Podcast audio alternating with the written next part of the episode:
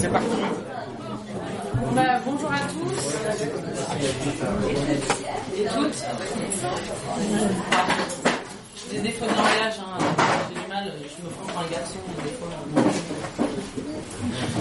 Euh, alors du coup, euh, bon, bah, je m'appelle Pascale-Marie Milan, je fais un doctorat en anthropologie, je travaille avec les Na de Chine, qui sont très connus pour être une société soi-disant sans père ni mari. Alors c'est un peu plus complexe que ça. On va pouvoir en parler tout à l'heure. Et on s'est dit que pour introduire un peu le sujet, ça serait bien peut-être de passer un documentaire, parce que on imagine que vous n'en avez pas forcément tous entendu parler.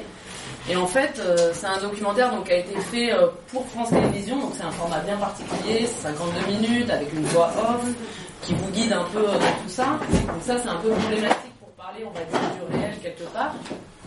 Mais... ce qui est intéressant, c'est que j'ai rencontré la réalisatrice et elle est restée quand même pas mal de temps euh, dans la région. Elle a voulu faire un documentaire qui ne parlait pas que de la coutume sexuelle des Na, donc euh, les hommes visitent les femmes la nuit. Euh, bon, c'est plus complexe aussi que ça, mais ça on y reviendra tout à l'heure. Et du coup, vous verrez, alors il a certains défauts ce documentaire, mais pour le coup, pour moi, c'est le, le, le meilleur quoi, qui existe actuellement. Il n'y en a pas d'autres qui... Euh, qui est intéressant et qui filme notamment le quotidien, ce qu'eux ils ont à dire, ce qu'ils pensent, et cetera. Donc on a travaillé aussi avec une fille, Na, qui habite en France, donc qui a pu faire les traductions de manière très très fidèle.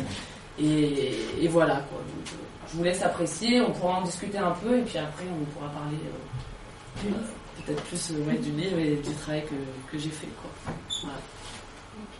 Voilà. Bon visionnage. Merci. Merci.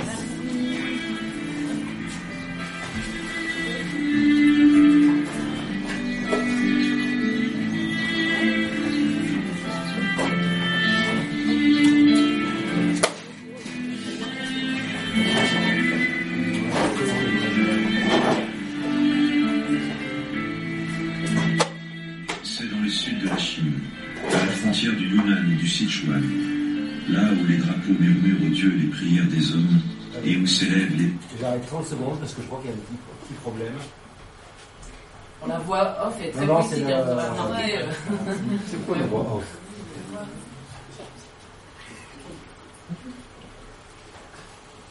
Voilà, ça va oublier là. Première pente dans le Valais. C'est ici, aux portes de l'ancien royaume tibétain, qu'un peuple vit au rythme des saisons, coupé du monde extérieur. Les autorités chinoises appellent ses habitants les Mosuo, les eux préfèrent leur nom traditionnel de Na.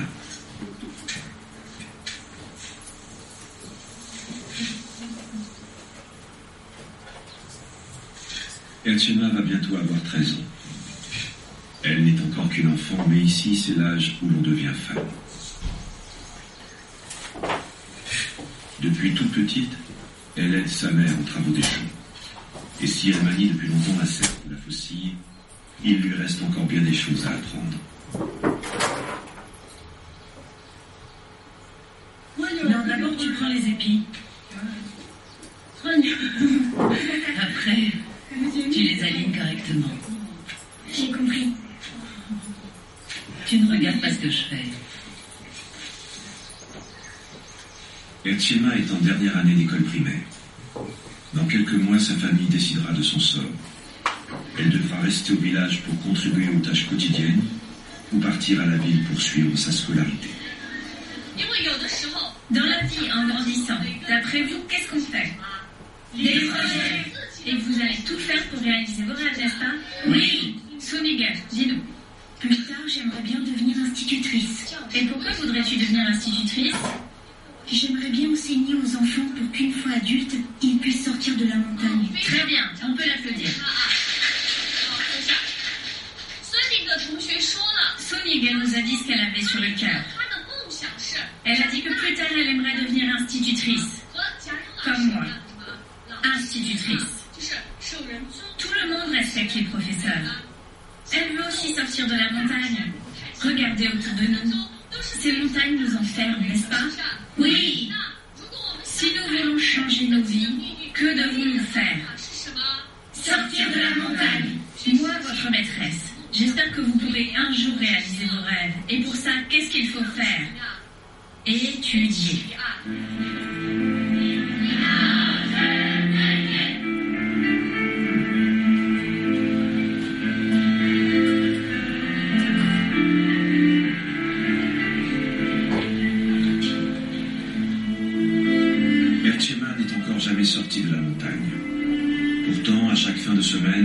Pour retrouver son village, elle fait plus de trois heures de marche à travers cols, plaines et vallées.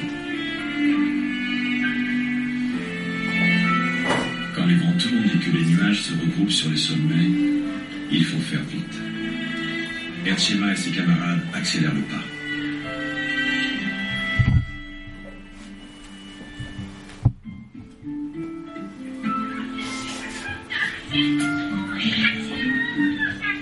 Malgré les éclats de rire, les enfants savent qu'il ne fait pas bon rester tard sur la route. Lorsque la nuit est là, les esprits de la forêt se manifestent.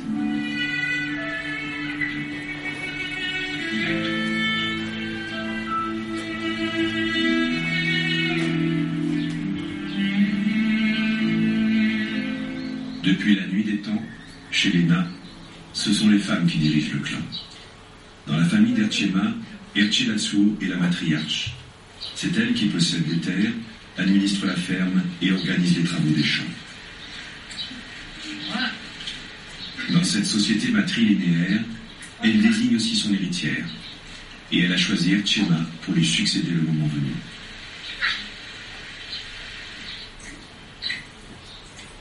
Agia est la grand-mère d'Erchema. À soixante-dix ans, elle est la doyenne de la famille.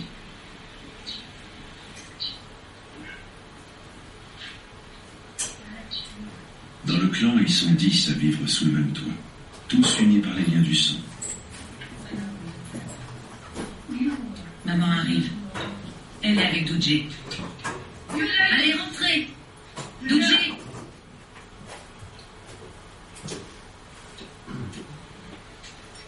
Comme le veut la coutume, Erchema a été élevée par sa famille maternelle. Sa mère, sa grand-mère, mais aussi ses oncles et ses tantes.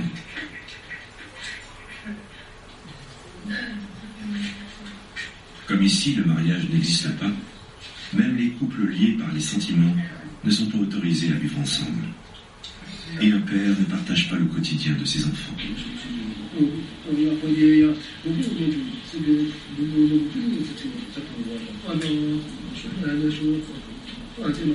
Tacheux, l'oncle d'Erchema est chaman. Ses mots peuvent guérir, il connaît les prières et sait parler aux défunts. Il est le gardien des traditions, le garant de la préservation du clan à travers les âges. Sa parole est écoutée et ses positions sont respectées.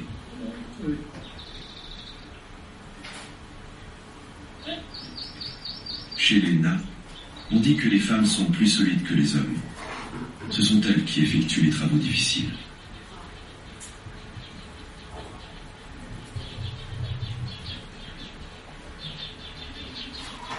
Si Erchema continue ses études, elle devra quitter la montagne.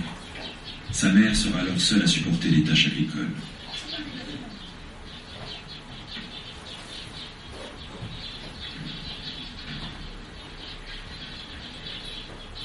Dans le clan, il y a quatre enfants. La plus proche d'Erchema, c'est Jumalatsu. Elles ont à peine un an d'écart et sont dans la même classe. Jumalatsu n'hésite pas, quand il le faut, à se faire le porte-parole de sa sœur. Comment ça se passe à l'école? La maîtresse est gentille? Est-ce qu'elle s'occupe bien de vous? Oui, elle est gentille. Et d'ailleurs, elle est la seule. Notre maîtresse a bon cœur. Alors travaillez bien à l'école. On aimerait faire de bonnes études, mais vous nous dites que vous êtes trop pauvres. Apprenez tout ce que vous pouvez. À la fin de l'année, on ne peut pas faire autrement. Vous devrez revenir. Vous devrez être prête à travailler à la maison. Et ne pensez pas à quitter le village. Dès la fin de l'année, vous allez revenir travailler au champ. D'accord. Travaillez bien à la maison. Occupez-vous des animaux, des chiens, des tantes, de votre grand-mère. Occupez-vous de vos oncles. Faites des enfants et occupez-vous-en. La vie, c'est comme ça. À cinquante kilomètres de là, au pied de la montagne, s'étend le lac Lugu. Selon la légende, le peuple Na est né de ces flots sacrés. L'amou est la fille aînée du clan. Elle habite une chambre avec son mari et leur petite fille sur les rives du lac. C'est à l'âge de treize ans qu'elle a décidé de quitter la montagne. La Mo n'est jamais allée à l'école, mais au contact de la ville, elle s'est affranchie de certaines traditions. Elle a épousé une sœur et s'est installée avec lui. Je vais chercher de l'eau pour consolable le sage. Où est ma veste ? À l'époque, leurs familles se sont opposées à ce mariage. Metzler est un homme de caractère, et il n'était pas question de vivre sous un autre toit que celui de sa femme et de sa fille. Non, tu sais si ma serviette est dans la voiture ? Aucune idée. Tu peux aller me la chercher. C'est pas ça ? Ah. Regarde, ici. Voilà.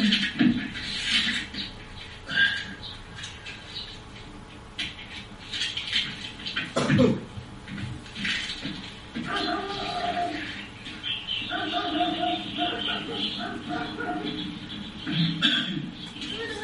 Sœur a près de quarante ans.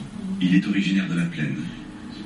Il a vu le monde changer et il sait que la Chine tout entière est en pleine mutation. Ensemble, Sœur et Lamou ont ouvert un petit restaurant de grillades sur le bord du lac. Ils y travaillent jour et nuit et rêvent d'acheter un terrain pour y construire leur propre maison. Si tout se passe bien, ils pourront alors accueillir Chema et sa sœur Jumalatsu.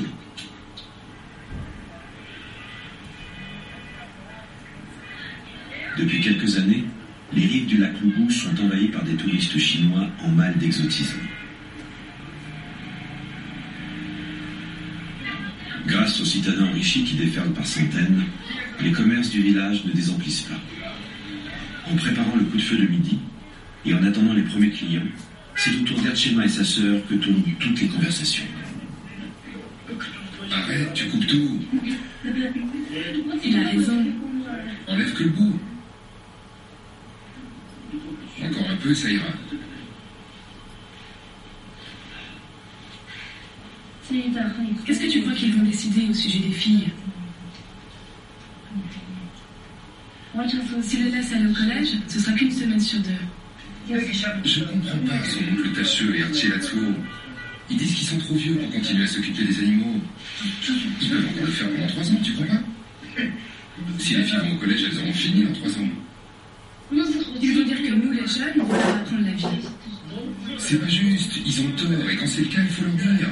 Chez moi, quand un ancien a tort, j'hésite pas à lui dire. On doit leur dire. Il y a une grande différence entre les gens éduqués et ceux qui ne le sont pas.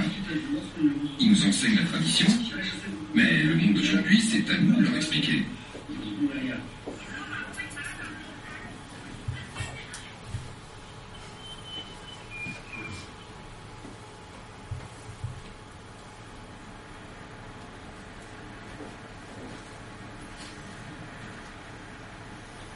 Au mois de janvier, les bêtes ont revêtu leur fourrure d'hiver.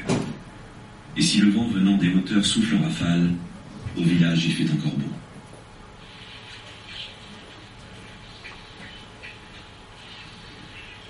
Les vacances se prolongent. Dernier moment d'insouciance pour Erchema. Arrête de dessiner. Laisse-moi tranquille. C'est déjà le deuxième épisode.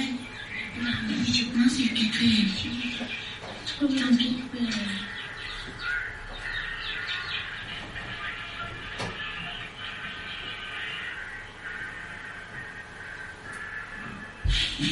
Dans quelques jours, Erchema va fêter ses treize ans. Sa cérémonie d'initiation, prévue au lendemain du Nouvel An, fera d'elle officiellement une adulte. Pour la première fois, elle aura le droit de revêtir la jupe traditionnelle, symbole de sa majorité. Sa tante lui a accordé de choisir elle-même son costume. Pour l'acheter, elle doit aller au seul marché de la région qui se trouve à Yongning, à côté du lac Lugu. Accompagnés par leur oncle Soma, Erchema et sa sœur quittent les montagnes pour la première fois. Il leur faudra une longue journée de marche pour rejoindre la ville dont elles ont tant entendu parler.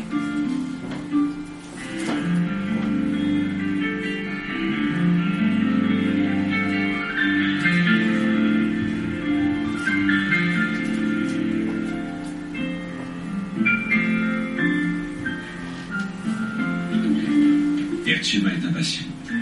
Elle va retrouver sa grande sœur Lamu, qu'elle n'a pas vue depuis un an, et découvrir enfin le fameux lac Lugu.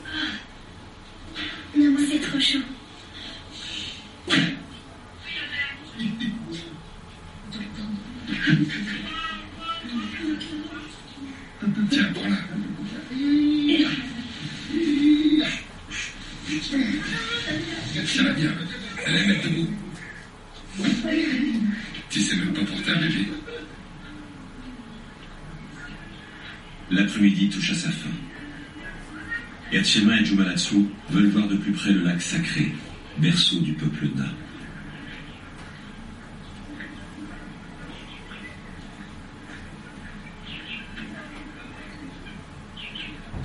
L'année prochaine, si les deux sœurs vont au collège, ce nouveau décor fera partie de leur quotidien.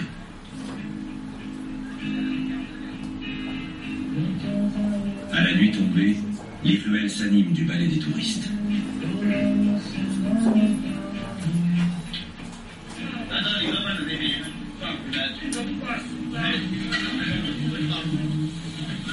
Pour Erchema qui sort d'un village perdu dans la montagne sans électricité ni réseau d'aucune sorte, les lumières, même fragiles de la petite ville, scintillent de mille feux. Et que dire du spectacle officiel, censé raconter aux touristes de Shanghai ou de Pékin la réalité du quotidien des Mosuo. Nous vivons toute notre vie auprès de notre maman. Nous, les Mosuo, n'avons pas le droit de quitter notre foyer. Nous sommes tous les stars de ce spectacle. Nous escaladons les murs. Nous pratiquons le mariage ambulant. Tu sais ce que c'est, le mariage ambulant? Ah, sympa. Oui, c'est pour les amoureux. Un homme avec une femme. C'est l'unique société matriarcale au monde. C'est le seul endroit où les femmes sont chefs de clan. Ici, la montagne porte le nom d'une déesse. Ici, le lac est appelé lac mère. Ici, vit le peuple Mosuo. Les amants Mosuo chantent des chansons d'amour qui viennent du plus profond de leur cœur. Leurs amours durent toute la vie. Ce sont d'indéfectibles romantiques. Peu importe le passage du temps, leur amour est pur et reste gravé dans l'histoire. La cérémonie des treize ans a lieu dans la maison Mosuo. La jeune fille se tient sous la poutre principale, debout sur un porc séché. C'est là qu'elle échange ses vêtements d'enfant contre son costume d'adulte et qu'elle se prosterne devant l'autel des ancêtres, puis devant sa mère, ses oncles, ses tantes et sa grand-mère. Ils vont danser.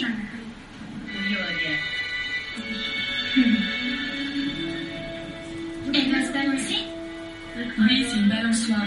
Elle va se balancer de haut en bas. Elle va arriver jusqu'à nous. Elle va passer par-dessus nos têtes en prenant de l'élan. Mais non, c'est pas vrai. Qu'est-ce que tu crois ?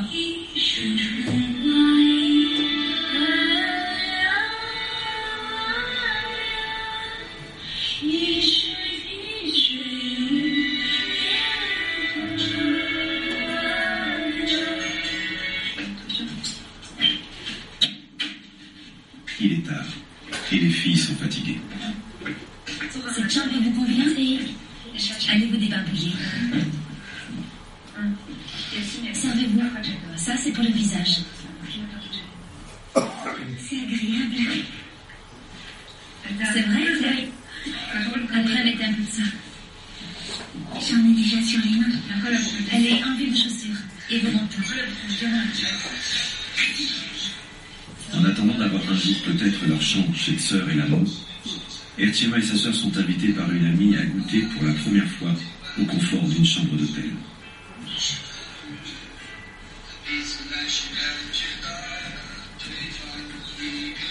Euh, c'est bon ?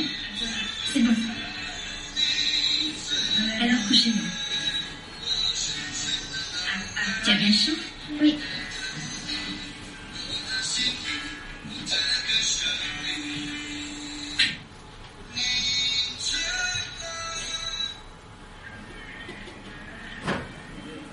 Les nuits sont courtes sur les rives du lac. À l'aube, Sœur et l'amour se rendent au marché avec Ertima.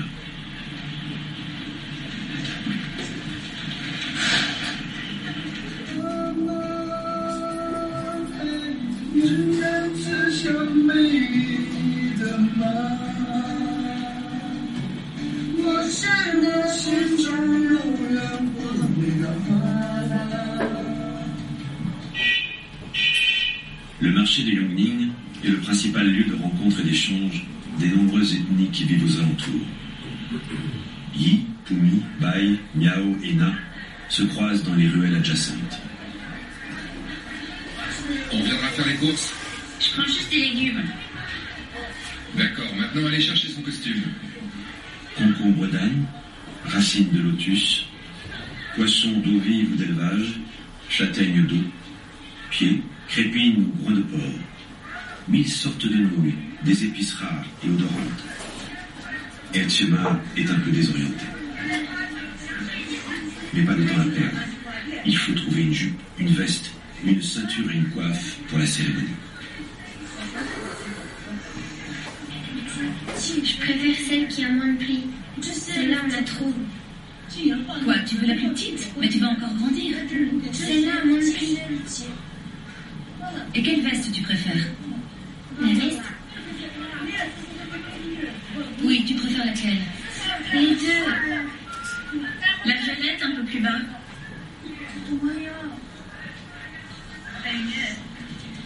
Vous n'avez pas de coiffe à la maison ? Si, mais il nous manque une ceinture. Ça, normalement, c'est dix yuan. Je vous le fais à cinq. C'est une bonne remise. Merci, merci. Merci beaucoup.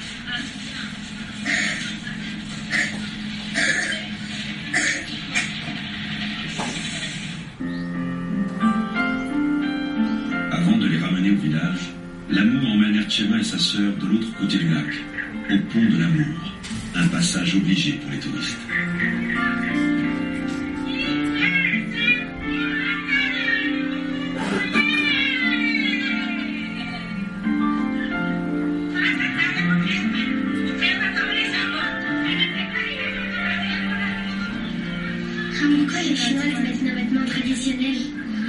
Elles mettent des costumes Yuna pour prouver qu'elles ont voyagé jusqu'ici.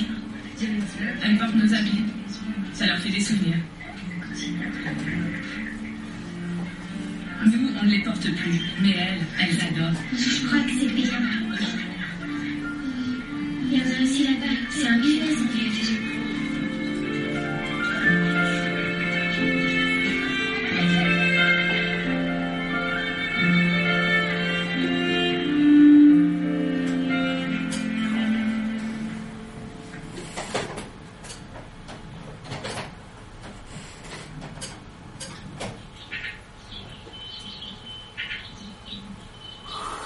Cette veille de Nouvel An, le clan se prépare à célébrer les treize ans d'Erchema.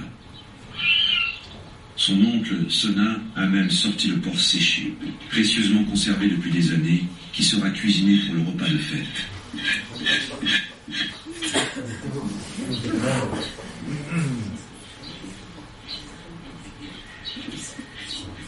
Agia, la doyenne, surveille les opérations. Sœur Elamou fait spécialement le trajet depuis le lac pour la cérémonie. Allez, rentre. Ma petite chérie est arrivée. Voilà près d'un an qu'il n'était pas revenu dans la montagne. Il n'y a pas de savon ? Tant pis, je vais faire ça. Voilà, monsieur.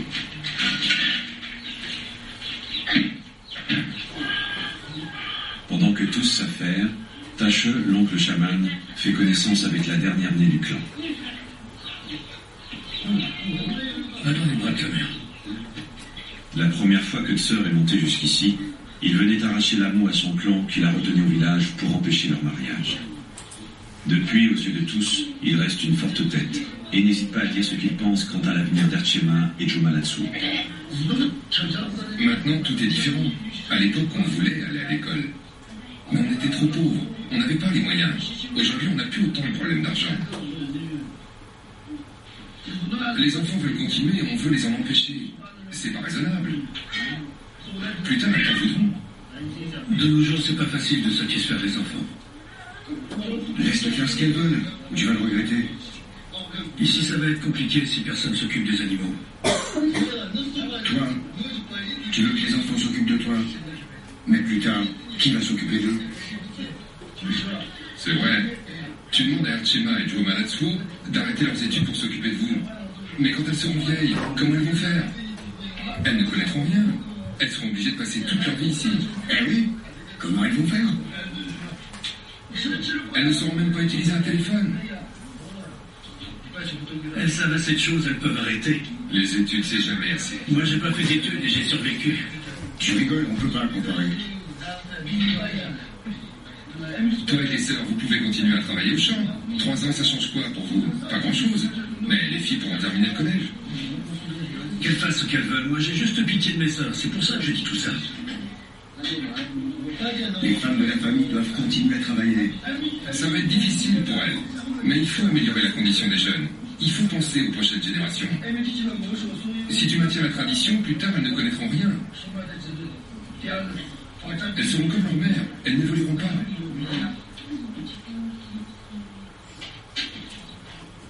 Le grand jour est enfin arrivé. Selon la coutume Na, lorsqu'une vieille femme meurt, on place dans son cercueil un costume de jeune fille, afin qu'au jour de sa réincarnation, elle puisse se vêtir. C'est pendant le rituel d'habillage, à l'aube de ses treize ans, qu'Erchema va accueillir l'esprit d'un défunt. Sa sœur Lamou a été désignée pour l'aider à s'habiller. Je cherche une ceinture pour la jupe. J'arrive pas à la remonter. Pourquoi vous l'avez achetée si grande? Elle va traîner par terre. Non, ça ira. On va te porter. Comme ça, tu seras plus grande pour ta cérémonie. C'est pas cette taille qui compte, mais il va falloir qu'elle mûrisse. Normalement, à treize ans, tu dois être responsable. Elle sera pas assez longue. Ça ne va pas. Non, le livre est devant. La jupe va traîner. Appuie derrière. Vas-y, appuie.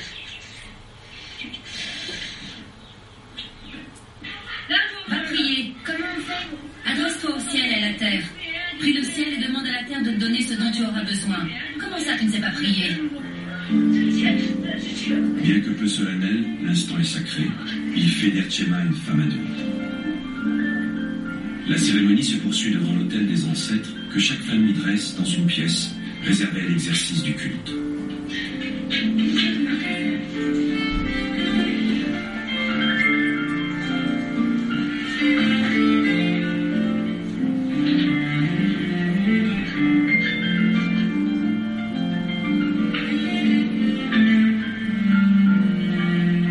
Erchema doit maintenant se rendre au monastère de Chensuo.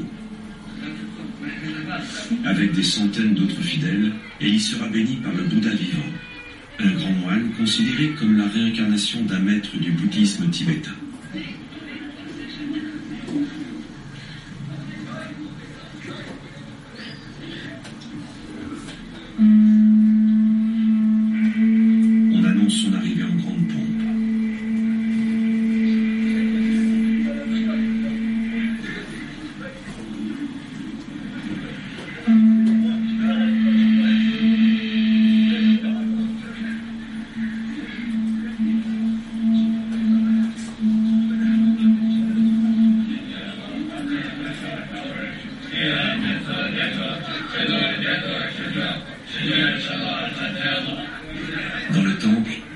Shema et les autres enfants font la queue pour recevoir sa bénédiction. Ils se pressent et lui tendent leur kada, l'écharpe de félicité qu'ils garderont toute leur vie.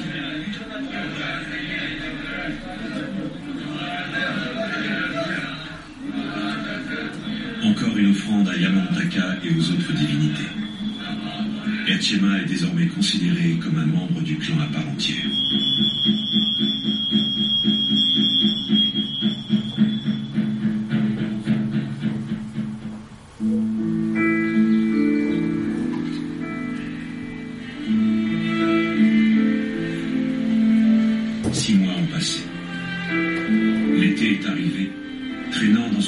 Des torrents de pluie qui ravinent les chemins.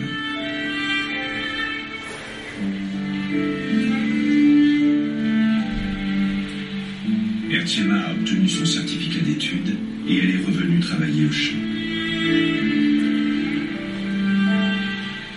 Cette année, la terre est généreuse. Le maïs a bien donné et l'herbe à cochon foisonne. Mais les journées de labeur sont longues et épuisantes.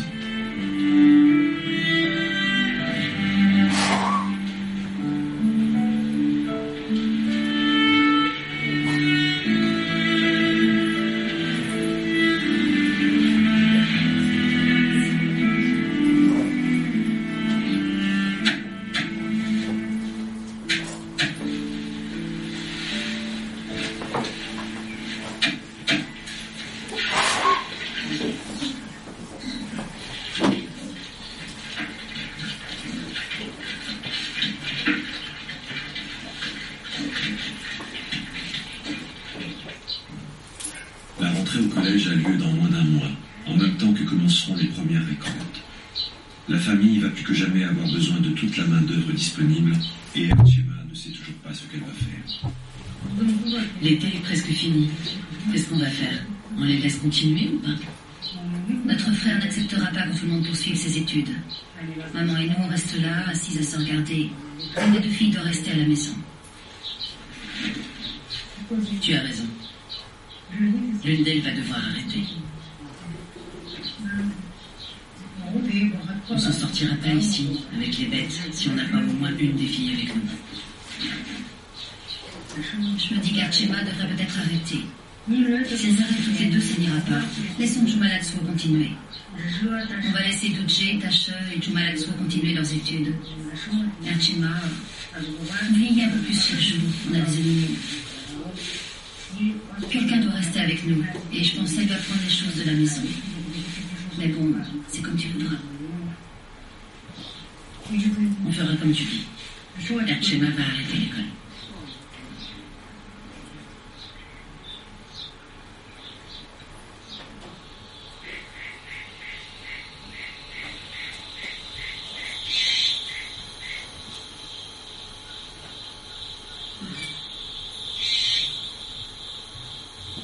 Au bord du lac, tout s'est accéléré.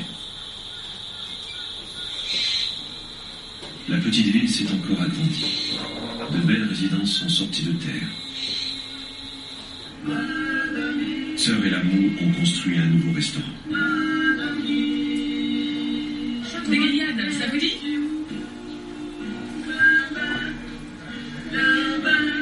Pendant que l'amour essaie d'attirer le chaland, Sœur fait l'animation pour les touristes. Pour vous souhaiter la bienvenue, je vais vous chanter le verbe brillant. J'espère que votre séjour se passera bien. D'accord ?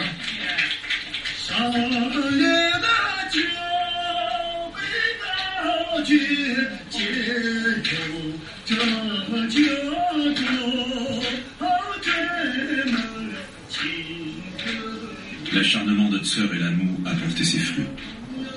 Ils ont pu quitter leur chambre sur les bords du lac pour une grande et belle maison qu'ils ont bâtie de leurs mains à l'écart de l'agitation.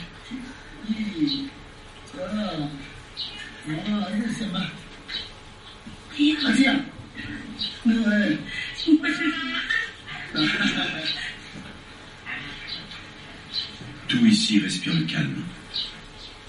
Mais inlassablement, les conversations tournent autour de l'avenir des deux jeunes sœurs. C'est bientôt la rentrée scolaire. Encore quelques semaines, mais ça va arriver vite. Maintenant qu'on a notre maison, on peut inscrire les filles à l'école ici. Il faut qu'on parle avec ma famille. Le plus tôt sera le mieux.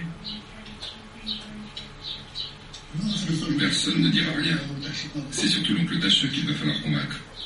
Est-ce qu'il va les laisser continuer leurs études? Sinon, qu'est-ce qu'elles vont bien pouvoir faire? Lui-même, il n'a pas d'instruction. Moi, elles ne m'écoutent pas. Elles sont trop jeunes pour arrêter l'école. On va tout faire pour qu'elles puissent étudier ici. Ça va marcher. Je vais leur faire passer un message pour qu'ils fassent descendre les filles. Il faut qu'elles viennent voir la maison et visiter l'école. Tu n'as pas déjà peint le meuble? Si, mais je dois encore poncer par ici.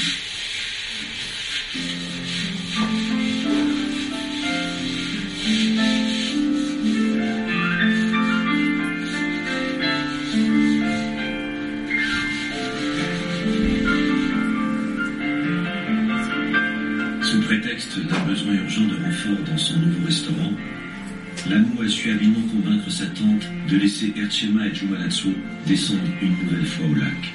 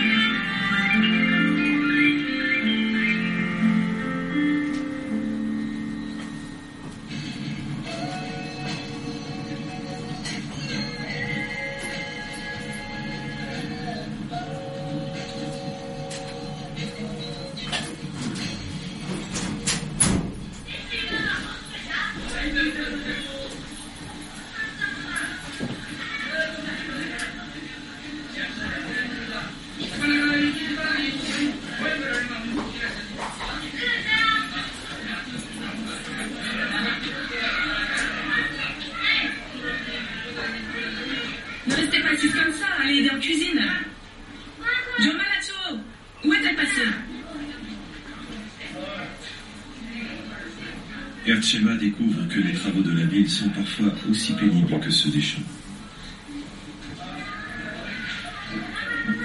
Donne ça à la dame dehors. Pose ton balai ici.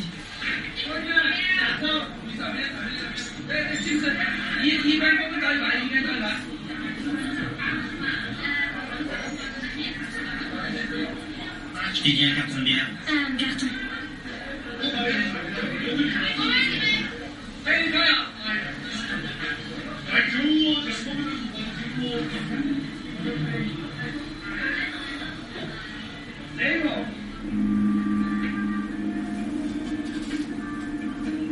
Entre deux services, pour les encourager dans leur choix, Tseur emmène Erchema et Jumanatsu visiter le collège de Yongning où il a lui-même étudié.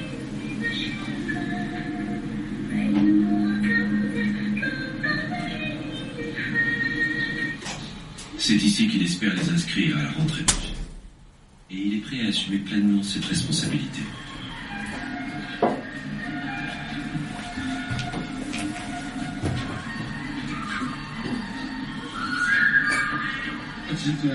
Vous voulez les inscrire dans notre école, c'est ça? Ce sont vos sœurs? C'est vous le tuteur? Oui, c'est moi. Il nous faut un référent. Ce sera moi. On doit pouvoir vous contacter. Oui, oui, pas de souci. Notez mon numéro de téléphone, j'habite juste à côté. Si elles étudient ici, elles passeront leur week-end chez moi. C'est tout prêt? Je vous laisse. Faites-leur faire un tour.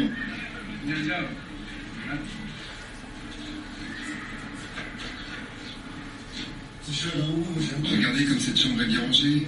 Le dentifrice, les affaires de toilette, tout est bien aligné sur la table. Regardez comme c'est joli. Plus tard, vous devrez faire pareil. On va dormir ici, quoi. Oui, vous serez plusieurs dans la même chambre. Par contre, on ne sait pas encore quelle sera votre chambre, ni même si vous serez ensemble.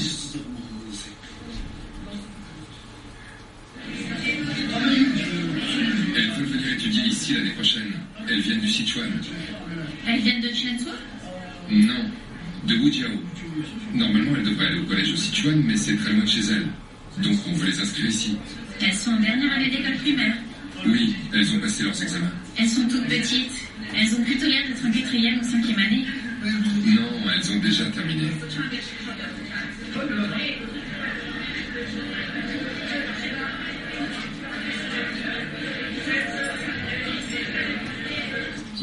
Plus tard, quand vous serez inscrite, vous pourrez tout faire. Des danses, du sport, tout. Qu'est-ce qu'on fera comme sport ? Ben, vous allez faire des compétitions de course à pied, euh, du basketball ou du ping-pong. Moi, j'ai pas peur de faire de la gym. J'ai pas peur de danser non plus. Avant, j'avais peur de pas savoir danser, mais les danses traditionnelles, je les connais. Comment ça s'est passé à l'école? Ça vous a plu? Oui. Maintenant, vous êtes rassurés, non? Il va falloir bien travailler.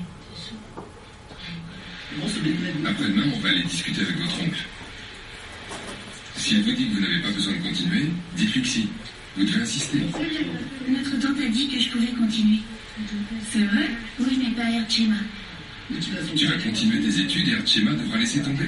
Dites-lui que si vous continuez, c'est toutes les deux. Si vous arrêtez, ce sera ensemble. Oui, dis-lui ça. Si elle veut que tu continues sans ta sœur, tu refuses. Elle a dit qu'à la place d'Erchema, c'est Duché qui ira à l'école. Elle a dit ça? Votre tante dit n'importe quoi. Comment peut-on remplacer quelqu'un? Les études, c'est pour tout le monde. Si Duché fait des études, c'est pour lui-même. Si Erchema en fait, c'est pour elle. J'ai de la peine pour vous. On n'a pas le choix. Vous devez continuer.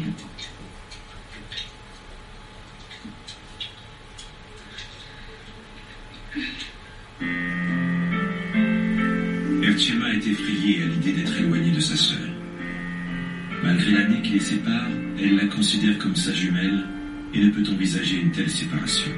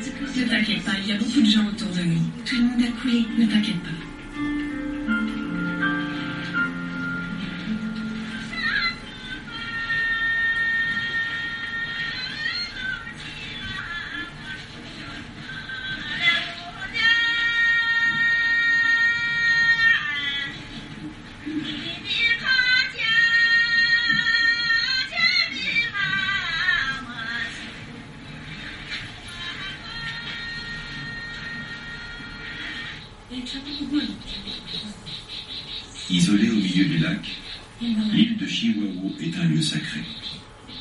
Le temple qui s'y trouve accueille peu de fidèles. On est loin du vacarme des touristes et de la frénésie du restaurant.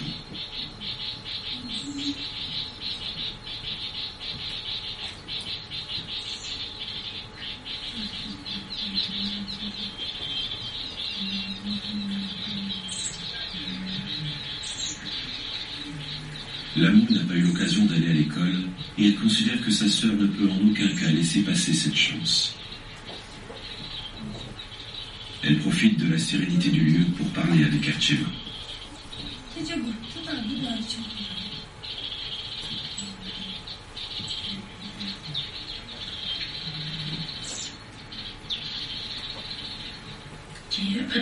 Oncle Taché et la tonte ne veulent pas que tu continues tes études parce que tu es douée pour le travail à la maison.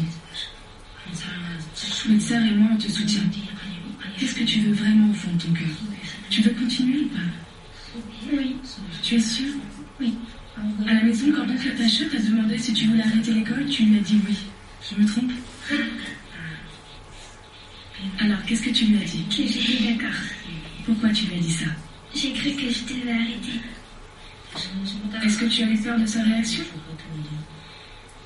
Grand-mère nous a dit que c'était pas la peine qu'on continue les études. Elle a dit qu'on était des femmes et que ça servait à rien. Grand-mère t'a dit ça? Au début, quand sœur et moi avons voulu vivre ensemble, toute la famille était contre. Ils n'étaient pas contents. Ils pensaient que j'allais les abandonner. C'est comme ça que ça s'est passé. Et pourtant, aujourd'hui, ils nous soutiennent. Maintenant, ils sont fiers de nous. Si tu fais de bonnes études, tu vas pouvoir faire de grandes choses. Après le collège, tu peux aller au lycée. Et peut-être même à l'université. Qu'est-ce que tu aimerais faire comme métier? Médecin. Médecin? C'est vrai, c'est ce que tu veux? Alors il va falloir t'accrocher pour atteindre ton but. Il faudra beaucoup travailler. Et bien travailler en plus.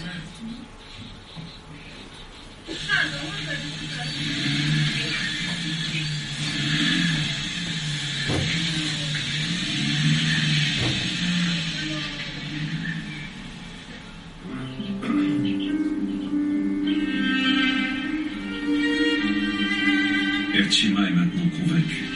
Elle veut poursuivre ses études.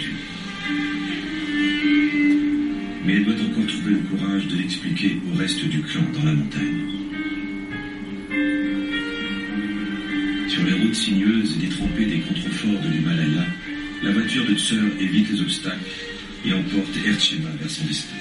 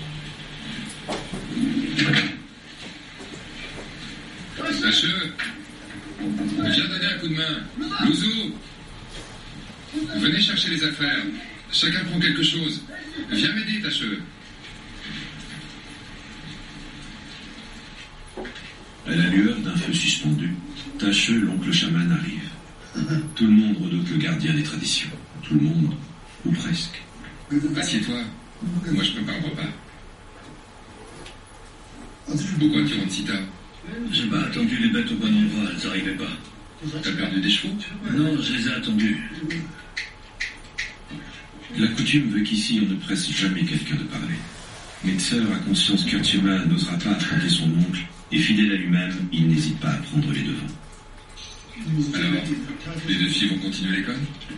Non, elles vont arrêter, il n'y a personne ici pour aller chercher la nourriture des cochons. Elles sont encore jeunes. Si tu les obliges à arrêter, plus tard elles t'en voudront. Je t'assure. Elles m'en voudront de quoi? Il faut qu'elles reviennent. Nous-mêmes, on n'a pas fait d'études, on ne connaît rien. Les filles ont terminé l'école primaire, c'est suffisant. Mais le primaire, c'est comme si t'avais pas fait d'études, c'est pareil. Regarde, maintenant l'allemand à un niveau d'école primaire, ça lui sert à rien. On a qu'à les laisser aller au collège. Et après, on verra. Quand je vais brûler, il n'y a personne pour garder les vaches et pour travailler dans les champs. On va pas s'en sortir. Dans quelques années, il y aura des touristes. Tu verras qu'entre les gens qui auront fait des études et les autres, il y aura une grande différence. Si un Chinois te demandait ce que tu dis quand tu fais des prières, tu ne pourrais pas l'expliquer. Tu n'y arriverais pas. Tu parles trop mal chinois. Non, non, c'est décidé. Les filles vont arrêter et les garçons vont continuer. Trois ans, c'est vrai que ça semble long.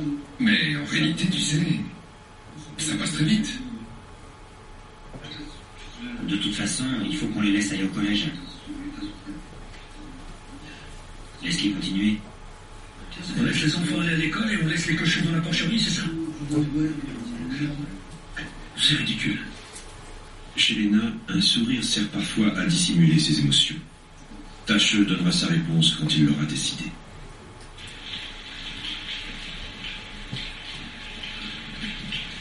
Malgré la pluie et le calme apparent, la tension est palpable. La décision de l'oncle engage non seulement l'avenir d'une jeune fille, mais aussi celui du clan tout entier. Pour ne pas y penser, chacun s'occupe. Erchema est soucieuse.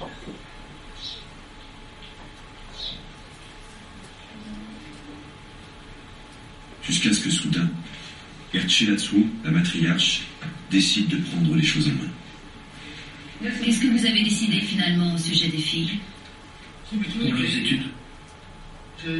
Regarde autour de toi. On est une grande famille et pourtant, on n'est pas assez nombreux à travailler.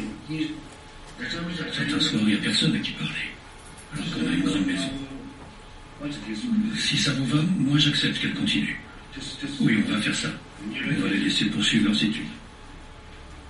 Qu'est-ce que je peux y faire de toute façon? Après toutes ces années d'études, j'espère qu'elles obtiendront un résultat. Si c'est le cas, ça aura valu la peine. On verra bien si ça les mène quelque part. Sinon, c'est qu'on aura eu tort.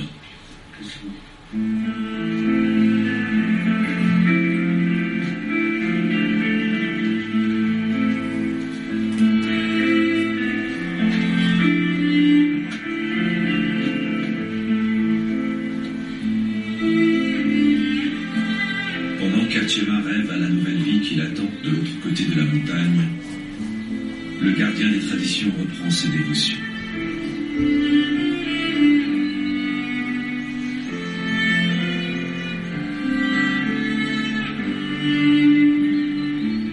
Ainsi va la vie dans le sud de la Chine, là où s'élèvent les premières pentes de l'Himalaya aux portes de l'ancien royaume tibétain, là où les drapeaux murmurent aux dieux les prières des hommes.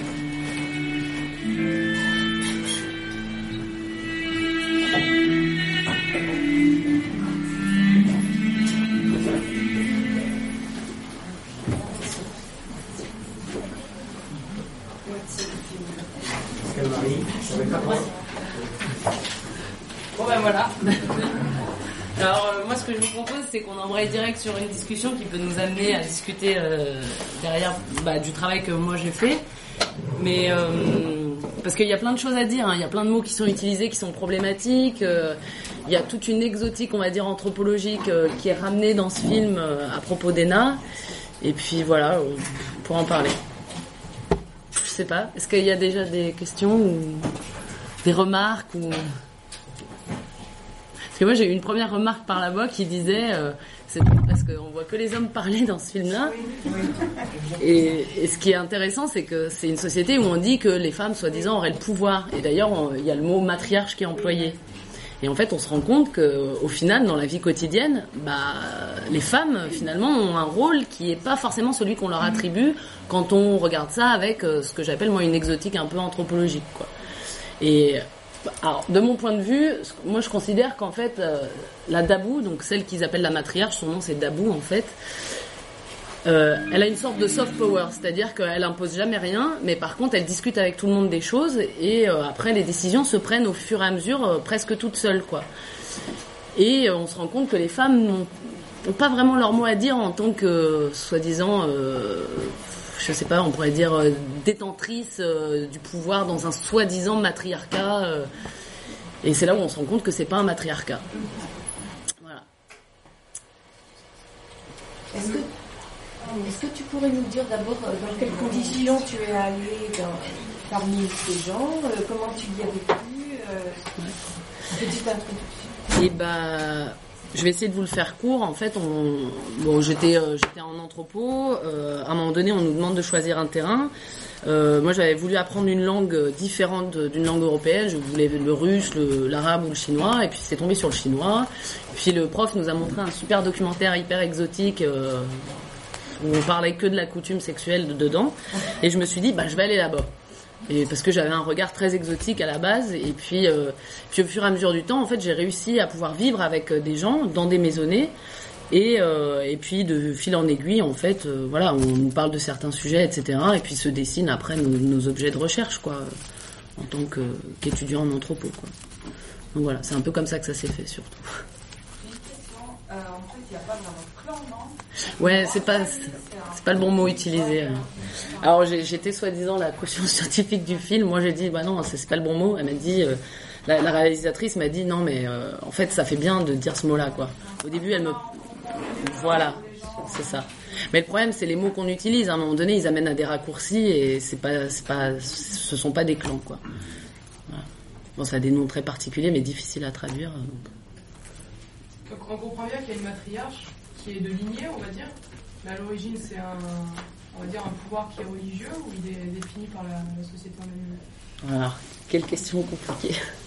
En fait, euh, donc c'est des matrilignées. Donc on, on vit dans la maison de la mère, euh, donc c'est matrilocale. Euh, on transmet en fait les biens euh, par les mères. Les hommes vivent chez leur mère ou leur sœur.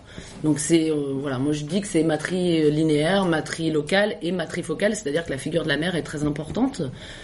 Et euh, après euh, dire comment ça s'organise, en fait, c'est une longue histoire à mon avis. Et ça, c'est pas dépendant que de ce qu'on voit aujourd'hui. C'est dépendant en fait de tous ces peuples tibétains, euh, minoritaires, euh, et puis parfois chinois qui sont mélangés et qui ont amené en fait à ce type d'organisation. Eux, ils disent en gros que c'est parce que les hommes partaient dans les caravanes euh, pour aller chercher en fait euh, soit du bétail, soit du beurre euh, au Tibet, et que du coup, bah, les femmes fallait bien qu'elles s'organisent pour que la vie elle continue, euh, et cetera. Donc ça, c'est une histoire qu'ils racontent par exemple. Après, oui, bon. Euh, parce qu'on voit le pouvoir en fait du modèle ça du chaman, on va dire, euh, ouais. On voit son impact et qui est purement masculin. Alors ouais, alors c'est ça qui est compliqué, c'est que ce sont les hommes qui ont ce pouvoir religieux en fait, et, euh, et des, les femmes renvoient souvent en fait à ces. Euh, voilà, c'est, c'est voilà, y, les femmes renvoient souvent à eux pour dire bah tu veux savoir quelque chose, c'est eux qui savent, nous on sait rien quoi. Et il y a des chamans femmes ? Non, il y en a pas justement. Ouais, il y en a pas. C'est plutôt un pouvoir euh, masculin. Et après, en fait, ce qui est intéressant, c'est que dans tous leurs rituels, euh, ils doivent rappeler en fait toute une histoire euh, de, de, des origines, et tout s'explique. Alors, ça, ça ne s'explique pas que par les femmes. En fait, c'est un couple qui se rencontre, mythique, et cetera. Et puis après, euh, on doit faire toutes les généalogies, les lieux où on a vécu, les lieux où on va, et cetera. Pour en gros expliquer la société. Bon, c'est un truc qui est un peu compliqué, mais il y a une thèse qui existe à ce sujet-là sur. Euh, La, la religion de la femme. Voilà. Du coup, au quotidien, quelle est la place des hommes dans la société ? Parce qu'on voit que c'est les femmes qui gèrent tout ce qui est pratique, entre guillemets, mais elles ne gèrent pas les hommes, elles se gèrent elles-mêmes, comme c'est les seules à vraiment faire vivre euh, leur communauté. Les hommes, au quotidien, on a vu qu'il y avait l'aspect bon, ben, religieux, spirituel, mm. mais quelles sont leurs journées à eux ? Eh ben, on pourrait prendre l'exemple de la famille. Alors, dans la famille, ils sont six, en fait. Donc, il y a un grand frère qui est parti vivre à Mouli. C'est une ville euh, dans un comté autonome tibétain un peu plus loin. Et puis, il y a les deux frères qui sont là. Donc, il y en a, il y a un premier et puis il y a un, un dernier qu'on voit pas souvent, mais c'est lui qui emmène les petites filles, en fait, euh, sur le chemin. Et puis, il y a trois sœurs. Et, euh, en fait... Euh, En fait, c'est la Dabou qui décide, qui décide qui va faire quelle tâche, qui répartit les tâches. Par contre, chacun choisit plus ou moins quelle est la tâche qu'il préfère. Et les hommes, très souvent, par exemple, font les tâches... Euh, par exemple, c'est, ce sont eux qui construisent les maisons. Donc euh, ça, c'est une tâche qui leur est dévolue. Ce sont eux qui vont faire paître les bêtes, euh, les bêtes euh, la plupart du temps, mais ça peut être aussi les enfants. Après... Euh, Les femmes sont plutôt au champ, mais quand on a besoin euh, des, des forces vives, par exemple, tout le monde va aller couper du bois. Euh, on n'est pas obligé, euh, c'est, c'est, ce ne sont pas que les hommes, quoi. Donc, mais ça se répartit vraiment en fonction des maisonnées. Et c'est ça qui est intéressant. C'est-à-dire que ça, c'est l'unité, on va dire, politique de base, la maisonnée. Et à partir d'elle, toute la société, euh, en fait, euh, se régit. Puis les relations intermaisonnées se régissent, euh, et cetera, quoi. Voilà. Et ça peut varier, en fait. Donc c'est quand même des forces manuelles qui contribuent. Euh... Ouais. Parce que, enfin, présenté comme là, on a un peu l'impression que, du coup, il reste euh, à discuter. Oui. Et que, ouais. Pas, euh... ouais. On entend même le chaman. Il dit, quand je, quand je suis en train de prier, qui va couper oui. l'herbe au cochon. Enfin, je... ouais, ouais. Ah non, mais toute la journée, la journée, elle est vraiment. Euh, on sort le matin, on va chercher s'il faut du bois, on va chercher l'herbe pour les cochons, on va faire paître les bêtes, et cetera. C'est vraiment des journées très très chargées. Hein. Et c'est l'homme qui va acheter ses cigarettes blondes industrielles au village. Mmh. Ou... ouais. Bah eux, ils ont une petite échoppe en fait. C'est le début de la civilisation. Bah la civilisation, non, pas forcément, mais. Euh... Dans le sens où ça, c'est vraiment une idéologie à la chinoise où euh, le, la civilisation, ça serait le stade ultime en fait à, à acquérir pour des minoritaires qui sont considérés euh, vraiment euh, au plus bas de l'échelle. Et pour eux, en fait, ils sont vraiment servis de travaux anthropologiques pour dire, bah, eux, ils sont au matriarcat, c'est le truc de base. Et puis, euh, il faudrait les faire évoluer jusqu'à la civilisation, en gros, par exemple. Donc, euh, non, mais, mais par contre, oui, ça fait euh, très longtemps quand même que les biens euh, arrivent en fait. Euh, les biens de consommation arrivent, l'alcool Internet. Fort, industriel, euh, non pas Internet. Tout à l'heure, elle regardait euh, sur leur portable la série. Ouais, alors ça, alors, alors ça, mais ça c'est drôle. Ça c'est parce que, euh, alors moi je parle pas forcément euh, les dialectes du Sichuan et en fait ils parlent, euh, ils parlent beaucoup ces dialectes-là, ils parlent pas le mandarin standard en fait. Du coup moi des fois j'avais vraiment du mal à comprendre et j'ai emmené avec moi une fille qui voulait apprendre l'anthropologie que j'ai rencontrée à Chengdu. On s'est noué d'amitié, on, c'était un échange en fait de services en gros parce que moi j'avais pas trop de moyens. Je, je lui défrayais en fait tous les trajets et cetera. Et puis elle apprenait en même temps que moi euh, j'avais besoin d'elle des fois pour traduire ce que je comprenais pas du tout quoi. Et en gros, c'est son téléphone. Donc voilà. Mais il n'y a pas de signaux, il hein, n'y a pas de, il n'y a pas d'antenne là-bas. On peut pas utiliser le téléphone. L'électricité, c'est très rare. Euh, ça fait quelques années là qu'ils ont réussi à mettre une turbine dans l'eau, mais sinon, euh, voilà. Donc, voilà. On pourrait dire ça après euh, le visionnaire, enfin personne. Ouais. S'il n'y avait pas un... Bah, bah, si on regarde le lac Lugu, le lac Lugu pour les touristes en fait ça s'est hyper développé, euh, il faut vraiment que ça soit euh, commode, en gros les, les touristes disent ça hein, de toute manière, il y a internet, euh, il y a des douches, il y a, enfin, il y a tout, euh, des toilettes, si on va au village là-bas, bah, les toilettes c'est dans les champs, euh, les douches bah, il n'y en a pas, euh, c'est... voilà quoi. Donc euh, ouais, ouais non ça c'est vraiment euh, on va dire modernisé euh, depuis un certain temps pour les touristes et en fait euh, aujourd'hui euh, ils gagnent quand même bien leur vie au lac Lugu, ils ont vraiment les moyens de d'acheter quand même pas mal de choses, les quatre-quatre pullulent de partout. Euh, euh, la famille avec qui je vis au lac Lugu, bah les, les gamins maintenant ils ont tous des iPhones, enfin euh, c'est ouais c'est ouais, c'est un peu euh, voilà. Ouais. Vous êtes resté combien de temps et finalement quel a été votre sujet de thèse et pourquoi vous l'avez choisi ? Ah, ok, alors euh, c'est une bonne question. Alors en tout, j'ai, je suis restée deux ans. Euh, en tout, cumulé, sachant que moi j'y vais depuis deux mille sept euh, à peu près et que j'ai fait un terrain euh, long de dix mois mais entrecoupé parce que je, j'avais vraiment des problèmes de visa. Euh, Et j'étais en visa touristique, chose que je, je suis pas censée faire, mais euh, après avoir essayé de chercher des autorisations, je les ai jamais eues en fait. Donc voilà. Euh, bon, c'est un peu compliqué, mais en fait, euh, du moment qu'on va voir les autorités locales, qu'on leur parle, et puis surtout qu'on, qu'on se met à table avec eux et qu'on boit avec eux, bah les choses se passent plutôt bien, quoi. Donc euh, voilà. Et euh, du coup, euh, alors moi d'abord j'ai travaillé sur les questions d'ethnicité en fait. Sur les questions de folklorisation avec le tourisme, comment à un moment donné ils mettent en scène leurs coutumes, et cetera, mais qui répond aussi euh, à, à tout, tout ce qui se passe en Chine actuellement. Hein. Toutes les, tous les peuples minoritaires mettent un peu en scène leurs leurs coutumes. Et puis en fait, au fur et à mesure du temps, quand on vit avec les gens, on se rend compte qu'il y a des sujets dont tout le monde parle. Et alors le sujet dont tout le monde parle, forcément, bah, c'est la coutume sexuelle. Donc tout le monde parle de ça, mais alors les touristes en parlent. C'est, c'est ce qui permet en fait à l'industrie touristique de marcher, en gros. Et les gens en parlent parce que, en fait, parlent de, de, de leur, euh, pas de leurs sentiments, mais de leur, de leur amour, de leur, enfin, et amour, c'est pas le bon mot, encore une fois, mais de, des relations qu'ils entretiennent, de ce qu'ils ont envie de faire. Et puis, il y en a qui se commencent à se marier, en fait, de plus en plus. Et du coup, c'est venu tout seul. Et euh, en gros, moi, je travaille sur le changement social à, à partir, en fait, de cette coutume sexuelle. Et je compare, en fait, euh, un village du lac Lugu qui est touristique avec ce village-là euh, qui est beaucoup plus reculé, euh, qu'il l'est pas du tout en fait. Et en fait, c'est pas moi qui, qui ai voulu faire ça, c'est eux qui m'ont dit c'est ça que tu devrais faire. tu devrais aller voir dans ce village-là parce qu'il est traditionnel. C'est, c'est vraiment les mots qu'ils employaient. Et c'est... Euh, voilà, c'est... Je pense que là, tu auras un sujet intéressant. Votre sujet est déterminé complètement ? Bah ouais, je suis en train de l'écrire, le cadre théorique est plus ou moins euh, ficelé. Euh, ouais. Ouais. Non, et puis oui, j'ai vraiment travaillé autour de ça. Moi, j'ai vraiment récolté beaucoup d'histoires euh, sur... Euh, sur... la transformation... Ouais. Pas sociale, parce que c'est vraiment une organisation sociale. C'est-à-dire que cette coutume, en fait... donc on, on ressort ça, en fait, de... De, de la société, mais en gros, les hommes ils visitent les femmes la nuit. Donc ça veut dire que on vit dans sa dans sa maisonnée.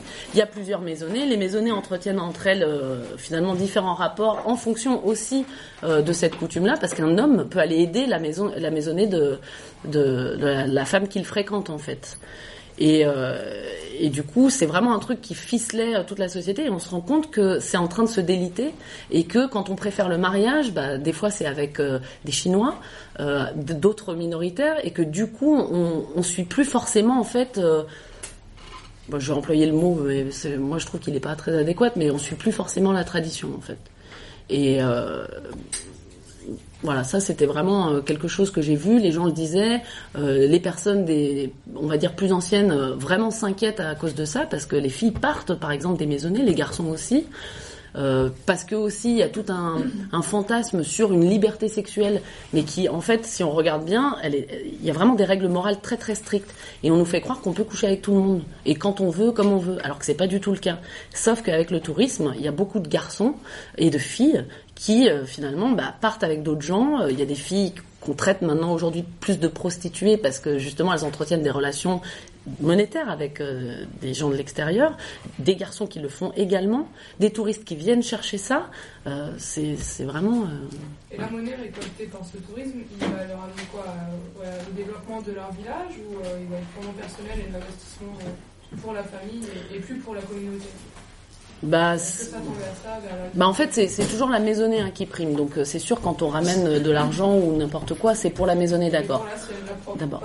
Ouais, mais en fait après il y a des réseaux d'entraide et c'est du coup j'en parle en fait dans le bouquin, des réseaux d'entraide et d'échanges qui font qu'on peut vivre tous ensemble dans la dans le village quoi.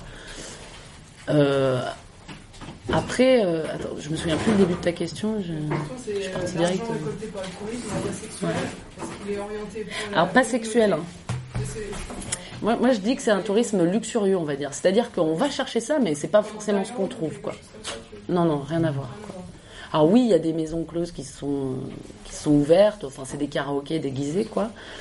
Et euh, mais euh, il y en a pas tant que ça. Après, c'est plus luxurieux au sens où on va chercher quelque chose relatif en fait au, à, au sexuel, quoi.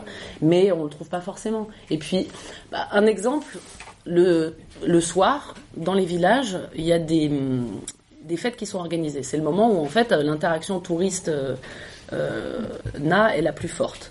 Et à ce moment-là, moi j'ai assisté à énormément de scènes où euh, des gars viennent voir des filles et leur disent bah ce soir euh, tu tu fais avec moi, euh, tu tu je peux te visiter, et cetera. Et puis les filles, enfin elles répondent pas quoi. Et puis après elles parlent dans leur propre langue et elles les insultent de tous les noms quoi.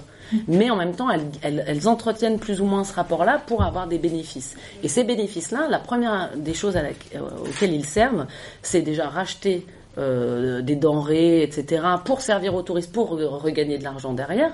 Et c'est aussi pour payer l'école, payer les, les frais d'hôpitaux, euh, mmh. pouvoir voyager si on en a envie, et cetera, et cetera. C'est les, les premières des choses auxquelles ça sert. Et moi, en l'espace de, de huit ans, j'ai vraiment vu un, un changement économique vraiment très très fort, quoi. C'est-à-dire qu'à la base, on, on cultivait les terres, aujourd'hui, on rase tout, on met un hôtel et puis euh, on gagne de l'argent, quoi.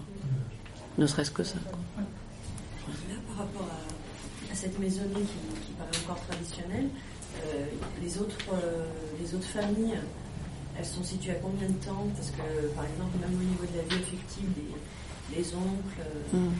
ben, est-ce qu'ils en ont une ? Est-ce qu'ils visitent justement euh, une compagne euh, attitrée qui va être dans notre village ? Ou est-ce que finalement... Euh, Alors le, vi- le village là de Lijiazui, c'est, euh, c'est euh, si je ne me trompe pas, quatre cent cinquante habitants à peu près.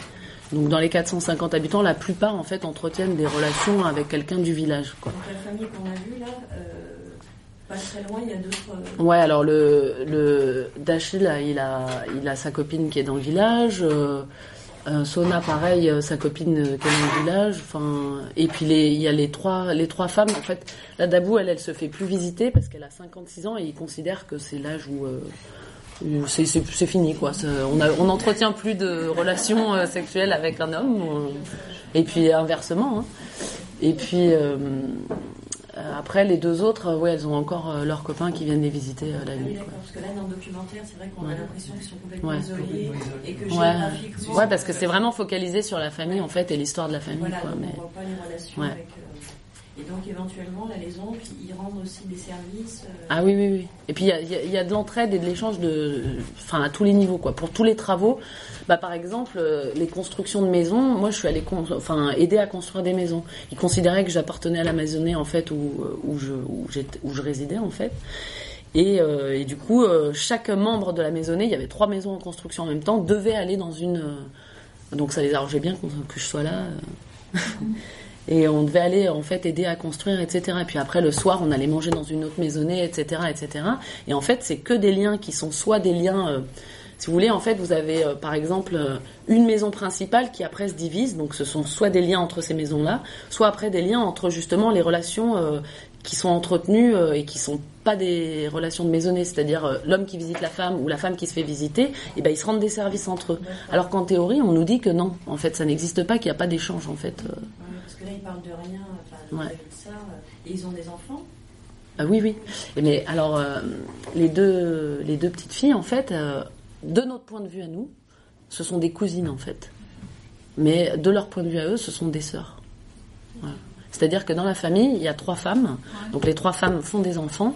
Donc, elles ont fait... Euh, la première en a fait deux, dont un qu'elle a donné à son frère qui ne pouvait pas avoir d'enfant. Mais c'était encore possible à l'époque.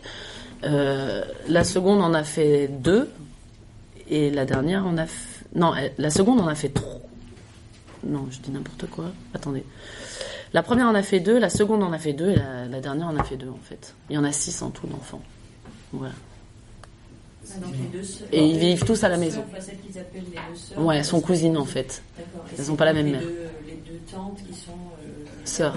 Ouais, oui. On les, on les voit pas, en fait, tous ces enfants-là, du coup, alors, là. Non, on les voit... Bah, moi, je les vois, mais, ouais, ça, mais, dans, mais on, on les voit pas, ouais. On a l'impression que c'est... Voilà, ouais, c'est qu'il y en a que deux, ouais. Partie, en fait. Alors qu'il y a un petit garçon qui ouais. est... Qui ouais, est ouais, c'est un, vraiment un...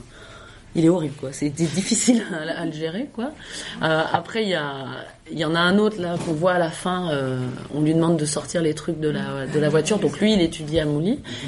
Voilà, et puis après il y a l'amour, et après il y a encore une autre fille qui a été donnée en fait euh, aux frères.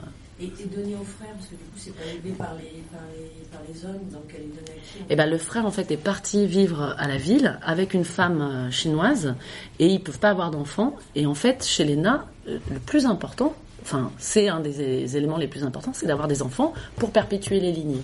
Et donc du coup la, la sœur a donné euh, sa première fille euh, à son frère, quoi. Et qui ne vit pas du tout dans la tradition, puisqu'il vit finalement avec une femme euh, sous la toit. Et c'est tout le problème du mot tradition. Oui. Qu'est-ce que ça veut dire ? Oui. Et ouais. Parce qu'il continue en fait. Par exemple, dans les rituels, on continue à dire bah, toi t'appartiens à telle maison, et cetera. Euh, okay. Est-ce que les enfants connaissent leur père ? euh, Oui. Alors ça, le grand mythe en fait qui existe à propos des Nas, c'est on nous dit une société sans père ni mari. Bon oui. bah en fait, il y a un mot pour dire mari, ça se dit hanchuba. Ça veut dire qu'on entretient une relation où on ne dit pas qu'il y a de l'amour, on dit on s'entend bien, en gros. Dans leur, le mariage forain. Quoi. Le mariage forain. Forain, je sais les, pas. les, les forains, les tziganes vivent ensemble, mais quand un homme et une femme couchent ensemble, on considère qu'ils sont mariés. Ah oui. Là, ils vivent ensemble. Ouais, bah là, ils vivent pas là, ensemble, ils ouais. Ils vivent pas ensemble. Mais alors, il faut, en fait, il faut mettre... Euh, beaucoup de nuances à tout ça parce que par exemple euh, du côté Sichuan ils sont tous obligés d'avoir un certificat de mariage, c'est-à-dire que du moment qu'on entretient une relation avec une femme on a un certificat de mariage qui dit euh, qu'ils sont mariés même s'ils vivent pas ensemble quoi. Du côté Yunnan bah, les, les autorités sont beaucoup plus tolérantes et en fait on n'a pas forcément euh, euh, l'obligation d'avoir ce certificat voilà. Par contre on a euh, le petit livret chinois qui dit bah, on est de telle famille euh, il avait demandé la parole après toi et après toi. Ouais. Ah oui. Ouais, c'est, merci. Je vois rien. Parce qu'on voit pas. Ouais, je vois pas. Vas-y. Oui, vous avez parlé, vous avez parlé à plusieurs reprises d'exotisme. Or, ce qui m'a le plus frappé, mais massivement dans ce dans ce documentaire, c'est l'histoire de nos parents. Enfin, je parle pour ma génération. Mm. On revoit la même chose. C'est-à-dire, alors, moi, c'est, je n'ai pas trouvé ça du tout exotique. Mm. Dire que c'est une histoire mille fois vue et, et racontée dans les familles, pas, pas forcément racontée d'ailleurs, vécue dans les familles, parce qu'on n'a pas besoin de raconter, parce que vous, vous êtes plus jeune. Donc ma question, c'est est-ce que c'est un rapprochement qui vous est apparu aussi? Oui. Moi, ça m'a apparu. Alors, c'est en accéléré, là. C'est ouais. en accéléré, comme vous l'avez si bien dit, à huit ans, vous l'avez vu, mais ça, c'est la Chine d'aujourd'hui. Hein. Ouais. La Chine d'aujourd'hui, elle fait cent fois plus vite que tout ce qu'on a fait. Ouais. Mais... Ouais, ça dépend dans quelle région. Hein. Parce qu'ils n'ont pas de Bentley ici. Hein. À Chengdu, il y en a non, beaucoup. Mais, par c'est vous qui avez dit. Oui, oui. Dans, en huit ans, vous avez vu cette. cette oui, oui, c'est clair qu'on voit euh, vraiment un changement. Donc, euh, voilà, nous, on l'a vu dans les campagnes, enfin, ma génération l'a vu dans les campagnes, mm. en, en plus long. Mais... La même chose, la déstructuration des, des structures familiales, tout ça. Ouais, on ouais. A, on a, on a, nous, c'est nos, c'est nos générations, et, et celles de mes parents. C'est, Alors, c'est ça. Moi, c'est moi je me suis vraiment fait en fait la réflexion, mais du point de vue en fait des relations que les filles et les garçons entretiennent entre eux. Moi, je me suis dit bon bah c'est très euh, similaire finalement à ce qu'on vit aujourd'hui euh, chez nous. Alors j'avais fait ce, cette espèce de comparaison euh, à ce niveau-là pour moi. Donc c'est pour ça que je trouvais pas ça exotique non plus. Après, c'est les mots qu'on met dessus qui, pour moi, amènent un certain exotisme. Quand on dit il n'y a pas de père, il n'y a pas de mari, les hommes visitent les femmes. Non, c'est plus complexe, quoi. Après, je pense que vous avez raison, parce que pour avoir beaucoup discuté avec ma grand-mère, moi, je, quand je revenais, je discutais beaucoup de, de mon terrain, en fait, avec ma grand-mère, et elle me disait « Ah bah nous, on faisait comme ça, ah bah ça, on faisait comme ça, ah bah ça, c'était pareil, et cetera » C'est venu, quand j'ai regardé ça, ça m'est revenu, ouais. je sais combien de fois, mais j'ai dit « Ah oui. Ouais. » Oui, bah après, après il faut après, toujours recontextualiser parce que. Couleurs, c'est pas les mêmes oui. ustensiles, c'est pas que vous avez la même maison, mais c'est la même histoire. Mais même bah il y a des histoires similaires, mais après si on recontextualise, on, on voit très bien que bah il y a les histoires sont pas les mêmes parce que géographiquement on n'est pas au même endroit, parce que les histoires, on va dire, des dynasties qui se succèdent n'ont pas amené les mêmes choses euh, euh, dans cette Chine là, quoi. Donc, dis, les couleurs sont différentes. Ouais. Les couleurs c'est très large. Ouais. Oui, mais mais ça reste l'histoire de de, de société. C'était paysanne en zone montagneuse, quoi. Oui, oui, oui mais ça on le voit, on le voit dans les conditions de vie en fait. Hein. Oui, et on va être confronté. On continue le tour de parole peut-être. Le tour de parole. Je m'inscris dans le tour de parole, s'il te plaît. Je sais pas si c'est mon. Tu t'inscris dans le tour de parole, Sophie ? Non, non, c'est bon, je me suis inscrite, j'ai parlé. Euh, alors moi j'aurais une question par rapport à votre vision des choses. Vous avez vu euh, quand même l'économie de la région énormément se développer avec le tourisme sur du coup huit ans. Euh, par rapport à la place des femmes, comment est-ce qu'elles évoluent et selon vous, comment est-ce qu'elles vont être amenées à évoluer si elles sont toujours en charge du patrimoine économique ou si euh, le fait que ce soit un développement économique euh, un peu plus occidental avec beaucoup de gains d'argent et des tâches plus faciles, les hommes risquent de prendre la main? Je vais répondre à votre question, mais juste avant, j'aimerais juste dire que j'aimerais bien que l'ambiance, elle soit zen et cool, et on sait très bien que ça peut partir vite en live. Donc voilà, je, moi j'entretiens des rapports avec... la question, parce qu'elle est pas rentrée finalement, la question. Non, mais c'est juste que moi j'entretiens quand même de plus ou moins de bons rapports avec Sophie, donc ah bon. Voilà. Oui, moi aussi. Voilà. Non, mais je le dis juste... Euh... Moi aussi. Puis parce que c'est... Voilà, j'aimerais bien qu'on parle des Na, quoi. Alors, euh, la place des femmes. Alors, ce qui est très compliqué, en fait, c'est que... Euh, euh, je vais dire un truc simple. Et j'ai rencontré des, des femmes en fait qui parlent des Na d'une certaine manière. Il y a un point de vue féministe qui s'est posé sur les Na, qui en fait a amené à voir en gros ces femmes-là comme des détentrices d'un certain pouvoir, comme euh, euh, comment dire euh, une société qui serait euh, très très harmonieuse. Et c'est un mot qui est très utilisé en Chine d'ailleurs actuellement. Hein. Euh, comme une société très égalitaire, et cetera, et cetera. Sauf que moi, si je me place de mon point de vue à moi de femme occidentale, quand je suis arrivée là-bas, je me suis dit mais euh, en fait, je suis un, je suis un larbin, quoi. Je, moi, je, je, je faisais tout comme eux, hein, euh, et je servais les hommes. On mange pas en même temps que les hommes. Euh, Euh, on les écoute, euh, on est à leur service, ils ont besoin de quelque chose, et cetera. Et donc cette image-là qu'on a donnée à cette société est quand même plutôt fausse, quoi. Les... Voilà. Après, ce qui est problématique, à mon avis, moi, c'est au niveau de, du couple et de l'union. C'est-à-dire qu'on passe d'un mode où euh, finalement les femmes euh, décident qui elles, qui elles voient ou pas, quoi. Même si des fois, bon, bah, il y a des hommes, ils forcent un peu la main. Hein. Ils, ils rentrent dans votre chambre, euh, tac tac, et ils vous disent, bah, bah, ce soir, en gros, c'est ton soir, quoi. Et ben, bah, on leur dit, bah non, ou euh, on trouve des subterfuges, et cetera. Et je parle en, en, en connaissance de, de cause. Hein. Et, euh, et après, en fait, il y a, euh, y a toute cette idée que quand on, on commence à se marier, en fait, on va vivre une vie de couple. Et c'est plus une vie de maisonnée. Et je trouve que c'est, c'est, c'est là qui est le point le plus important, parce que les maisonnées qu'ils ont... Alors aujourd'hui, elles sont de plus en plus petites, hein, mais à la base, c'est des maisonnées où on a... Euh, euh, par exemple, la Lijiazui, la plus grosse, elle a vingt-trois personnes. Il y a vingt-trois personnes. Donc il y a des personnes qui partent, des fois travailler à la ville, et cetera. Mais voilà. Et ça amène pas du tout la même configuration en fait de vie. Et quand on se met à vivre en couple où c'est l'homme, la femme et puis l'enfant, bah voilà. Moi je pense que le problème est plus là. J'ai pas vraiment de réponse là-dessus. Qu'est-ce qui est mieux au, au niveau de la place de la femme, mais est-ce que ça va tendre à évoluer à première vue? Ah bah ça évolue. Le système économique, si euh, si on va toujours garder cette configuration avec la femme qui gère les biens. Parce qu'on pense vraiment, c'est vraiment pris dans l'identité que c'est la femme de gérer les biens. Ouais. Ou si, euh, si bah les... En fait, un homme peut se retrouver d'abord d'une maisonnée. Hein. D'accord. Donc c'est ça aussi. Ça dépend en fait de la configuration de la maisonnée. Et il y a des maisonnées où il n'y a que des femmes, il y a des maisonnées où il y a quasiment que des garçons, parce que les femmes sont mortes ou je sais pas, ils... voilà. C'est, c'est plutôt rare le second cas de figure. Et dans ces cas-là, on fait venir une femme par exemple. Et il y a des mariages. Alors ça, ça, ça appelle, c'est, ça a le mot un peu plus de banquet, mais en gros, c'est, ouais, il y a des mariages quoi. Donc, euh... je sais pas si je réponds un peu à ta question. Ouais. Alors, moi, moi c'est juste, vous savez, en Chine, on parle de De, de la politique de l'enfant unique. Mm. Quel est son impact sur cette région-là? Bah déjà, elle a changé la politique, hein, déjà. Là, ah, récemment. C'est récent. Hein. Ouais, c'est récent. On a le droit alors, à deux. Première... Ouais. Le... Oui, allez-y. Alors, les minoritaires ont le droit à plus d'enfants, en fait. Et chez les Na, ah, fut un temps, ils avaient le droit à trois, et puis c'est passé à deux. Donc mm. voilà. Mais euh, soi-disant, ça serait parce que ce sont des minoritaires et que comme ils sont minoritaires, bah on peut pas leur interdire ah, de faire des enfants ah, pour ouais, essayer de, de donc, garder en fait. Euh, euh... Ouais non, les minoritaires ont un peu plus de, de droits à ce niveau-là. Ça dépend des minorités. Des fois c'est trois, des fois c'est deux.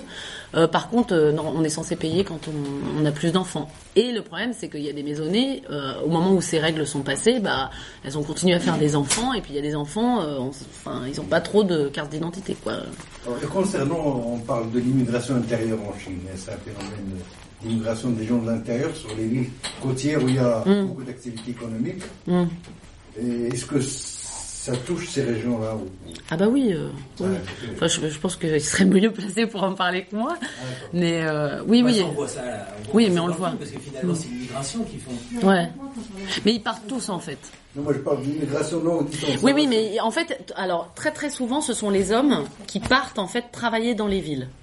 Donc euh, il y en a beaucoup qui partent pour gagner de l'argent, et cetera quoi. Après, euh, ils reviennent à la, euh, dans les maisonnées au bout d'un moment, et puis euh, peut-être que la vie elle repart. Des fois, ils se remettent à, à trouver une fille, et cetera. Mais il y en a beaucoup qui reviennent seuls, il y en a qui reviennent mariés. Enfin, y a, y a, ça amène plein de configurations. Et ce qui est intéressant, c'est depuis, euh, on va dire, cinq ans à peu près, euh, cinq dix ans, bah, il y a des, beaucoup de filles qui partent en fait. Et elles, elles partent, mais souvent pour partir quoi. Ah. Et des fois elles reviennent mais pas tant que ça. Et ah, puis ce sont elles qui se marient, et c'est elles qui ont amené euh, en premier le, euh, les questions de mariage quoi. Hein. Mais les mariages au sens euh, chinois du, du mariage. Dans, dans le film justement, on voit on parle de la scolarité des filles, des, de, la, de la fille et H M A je crois. Mm. Là, en fait. Pourquoi on parle pas de la, des garçons? Parce que ça va de soi, ils vont à l'école ou... Eh ben parce que comme c'est une société soi-disant matriarcale, c'était bien de filmer des filles en fait, ah. je pense. C'est surtout ça. D'accord. Puis parce que c'est vrai que c'est le, on met plutôt les garçons à l'école. Ah. Donc là, bah voilà, c'était la petite histoire qui se tramait. Et puis en fait, la réalisatrice a filé l'histoire. Elle a eu de la chance hein, de tomber là-dessus. Elle, elle, elle savait pas trop quoi filmer. Euh, elle voulait filmer des trucs. Euh, oui, alors le port de la jupe, la cérémonie. Mais je lui dis mais ça, on s'en fout. C'est, c'est hyper exotique. Euh, fait, filmons le quotidien. Qu'est-ce qu'eux ils ont à dire? Qu'est-ce qu'ils vivent quoi? Donc euh, et puis du coup cette histoire-là bah, se tramait et en fait elle a suivi le truc et ce qui est très drôle quand on les voit euh, c'est que en fait rien n'est scénarisé. Par contre ils avaient très très conscience en fait que le film portait là-dessus et que du coup euh, des fois moi j'ai l'impression que le, leur manière de parler elle est un peu forcée pour jouer le jeu quoi. Mmh. Mais c'est eux qui le faisaient eux-mêmes hein, en fait. Hein. Si moi je leur disais bon bah elle voudrait savoir ce que vous pensez de ça si vous pouvez en parler puis eux ils jouaient euh, c'est... mais vraiment. Hein. Et cette histoire de De, de l'enfant unique a fait qu'en Chine on dit qu'il y a la pratique de l'infanticide féminin mm. et que le résultat des courses il y a trente millions de femmes qui manquent à l'appel. trente millions? Oui. Oh, ah. bah, bah, c'est, euh... ça, c'est un chiffre euh, sérieux. Ouais. bah, alors moi je voudrais pas dire de bêtises là-dessus, je travaille pas là-dessus, donc j'ai absolument D'accord. aucune idée des statistiques là-dessus. Et puis, Parce que, évidemment, puis je suis un peu phobique des statistiques. L'âge de, des paris qui manque aux hommes et que les Chinois vont chercher au Vietnam ou je sais pas où. Ouais, mais ça, ce sont des phénomènes dont on. Ouais, j'ai déjà lu des choses à ce sujet-là, mais après je peux pas. Merci. J'ai aucune idée vraiment de comment ça se passe. Mais c'est clair qu'il doit manquer des filles, mais peut-être moins qu'avant, quoi. Mm. Mm. Voilà. Enfin, je sais pas, c'est pas, je peux pas vraiment vous donner une réponse à ça. Alors oui, monsieur, tu le fais. Oui, ce qui est, ce qui, ce qui était frappant, c'est que en fait, les, les, le, le pouvoir communiste a essayé de supprimer en fait tout ce système-là. Hein, ouais. pendant, et ça n'a pas du tout marché. Ouais. Enfin, très difficilement. Et là, on voit qu'en quelques années, en fait, le, ce qu'on peut rappeler le développement économique, finalement, ouais. c'est un développement. Euh, transforme les choses. Quoi. Ouais, ils ont encore réussi à faire en trente ou quarante ah bah, ans. Ouais. C'est, c'est assez. C'est, bah, assez c'est ça en fait. Alors j'avais des, des questions sur les, les langues.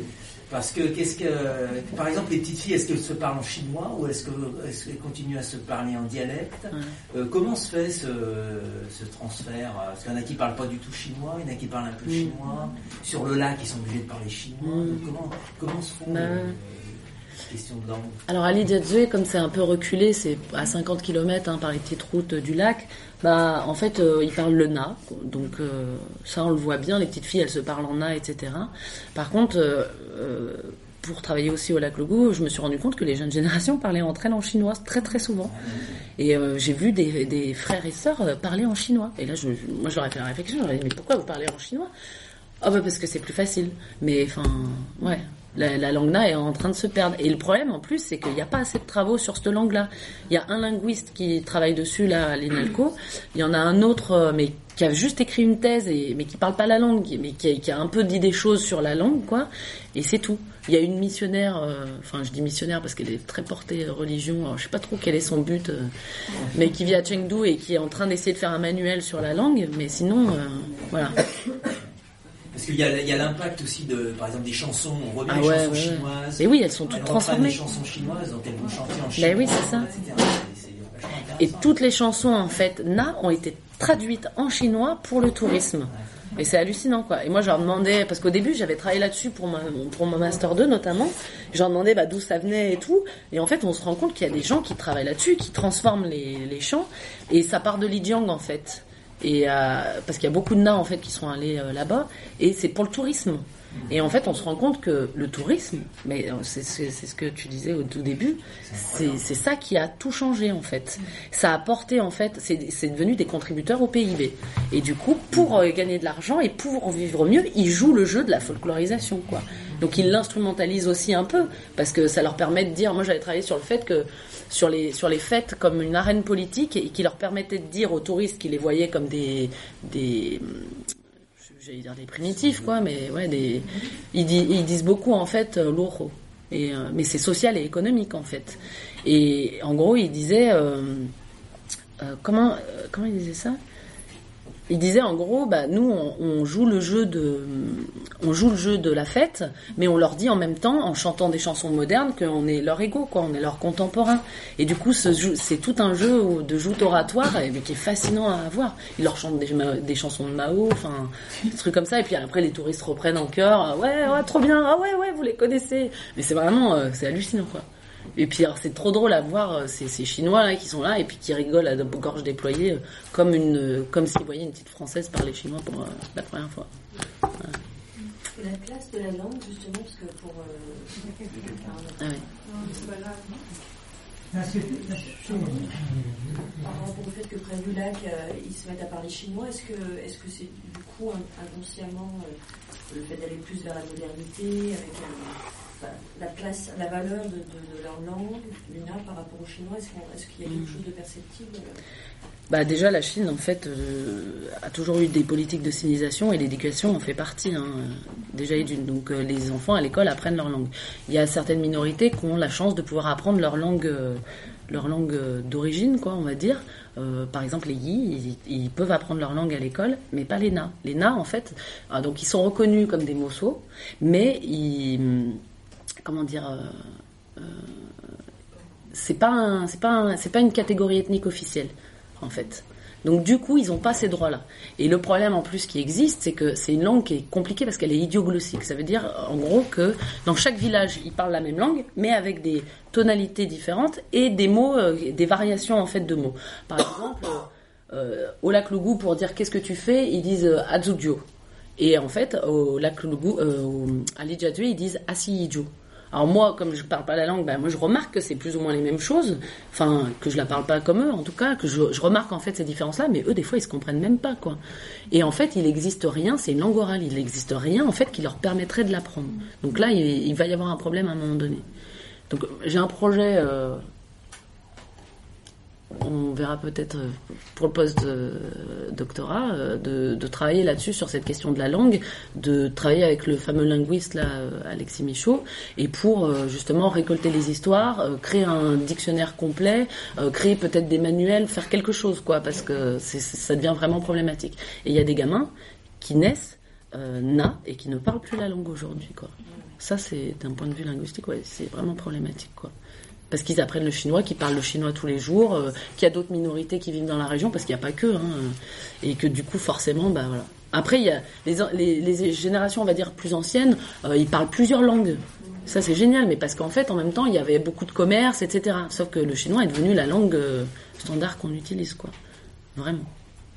Voilà. Moi, j'ai des questions. Je voulais savoir combien de maisons il y a, à peu près, pour faire une part de village ou... Comment ça s'organise à un niveau un peu plus euh, externe de, de, la, de la famille. Et euh, on a vu un film de, pour les touristes, je pense, où euh, que, que mm. les enfants ont regardé euh, mm. et ils avaient l'air fascinés euh, par euh, ce qu'on racontait sur les nains. Et du coup, je voulais, je voulais savoir à peu près si, si vous savez euh, comment ils, ils ont réagi ou comment ils réagissent mm. au mensonge entre guillemets qu'on raconte pas, mm.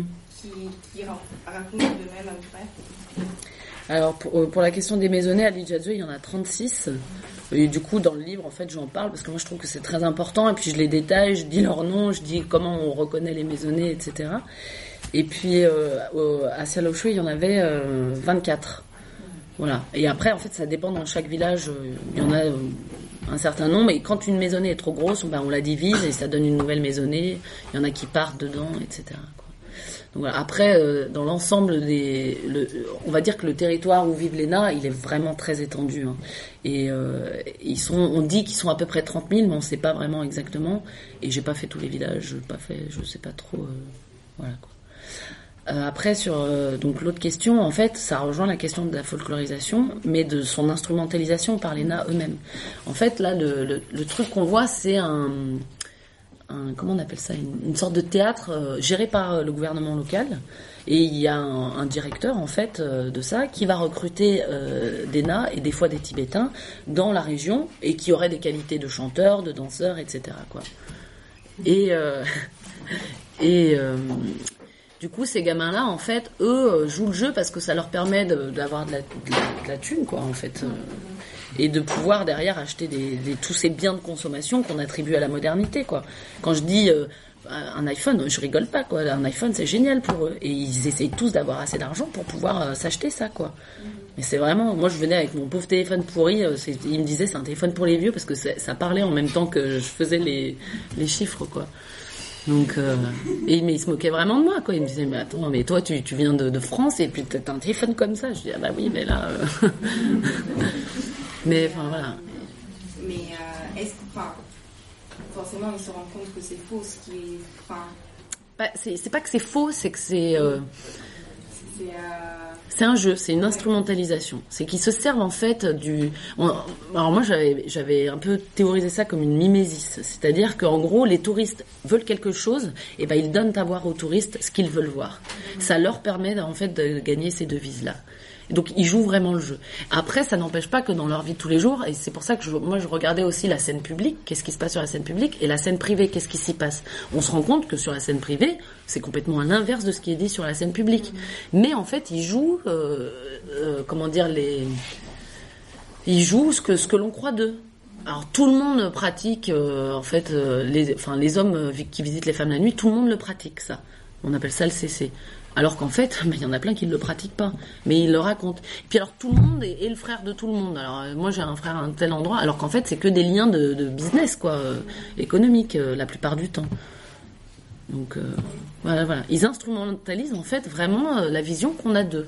Et ils s'en servent pour euh, gagner donc, des devises, mais à la fois de dire qu'ils sont au- aussi modernes que les autres, euh, et cetera, et cetera. Bon, je mets des mots, mais c'est pas forcément... Euh, la modernité, c'est quand même... Euh, c'est un fantasme, quoi. C'est... Puis tous les artefacts de la modernité, euh, genre les téléphones, les, les voitures, et cetera, pour eux, ça prend du sens. C'est ça, en fait, devenir quelqu'un, euh, devenir euh, plus civilisé, enfin... Euh, voilà, avoir des qualités. Ils disent, ils disent vraiment ça, quoi. Et euh, après, c'est comment ? La institutrice, c'était une... Hein une tibétaine. Et alors, génial, ce passage. Hein. Il est génial. Et alors, moi, quand je... en fait... Ah ouais, ouais. Ah, il est... ah, mais en fait, ce qui se passe, c'est que... Ben, je vais... Non, une tibétaine. Ouais, mais je vais vous, je vais vous raconter l'histoire. Ouais, ouais. Ah oui, oui. Mais alors, ce qui était drôle, c'est qu'en fait, on, on, on va dans un comté autonome tibétain, avec une caméra. Donc, on arrive... Déjà, il va falloir négocier pour rentrer avec ce matériel-là dans ce petit euh, truc. C'est un tout petit village. Hein. On arrive et tout, et là, en fait, euh, en gros, on est accompagné de, de copains Na, euh, dont le chef du village où je suis au lac Lugu, qui a des très bonnes relations avec un peu tout le monde. Et euh, ils nous disent, bon, bah, allez-y vous, euh, donnez vos passeports et tout, parce qu'il faut, il faut montrer patte blanche. Le soir, en fait, ce qui s'est passé, c'est alors moi, à force d'y aller, euh, j'ai compris comment ça marchait. Donc, je joue euh, l'épitome de la fille euh, occidentale, euh, je lâche les cheveux, enfin voilà, je fais des petits sourires, et cetera. Et ça marche plutôt bien. Après, on boit des bières. Je tiens bien l'alcool, ça marche plutôt bien. Et après, ça se passe bien. Non, mais c'est vraiment ça. Je, j'exagère pas quand je dis ça. Hein. C'est vraiment comme ça que ça se passe, quoi. Et, euh, et derrière, après, donc les copains arrivent, euh, on parle, on discute, on demande des autorisations, ils garantissent de ma personne, ils disent que je suis quelqu'un de bien, que Émilie était quelqu'un de bien aussi, enfin, elle l'est toujours d'ailleurs. Mais, et puis, euh, et puis voilà. Et on arrive dans le, dans le, dans l'école, et dans l'école, euh, les surveillants, ce sont des gamins du village, en fait, des, des, des gamins de vingt ans du village de Lijiazui. Euh, On arrive avec euh, donc euh, nos copains qui disent bah voilà ce qu'on a envie de faire, etc., et qui parlent avec les Na qui sont euh, ici. Bah, alors de ce côté là c'est pas des Na, hein, ils les considèrent comme des Mongols en fait. Bon, mais ça c'est les classifications ethniques, c'est un truc euh, voilà. Et euh, et euh, et en fait euh, moi je je vais voir directement la professeure, je lui pose la question, je lui dis bah voilà, elle voudrait filmer la classe, elle voudrait euh, filmer la vie en fait dans la classe, comment ça se passe, et cetera. Mais c'est pour pouvoir montrer bah en France comment euh, vous vous faites les choses, et cetera.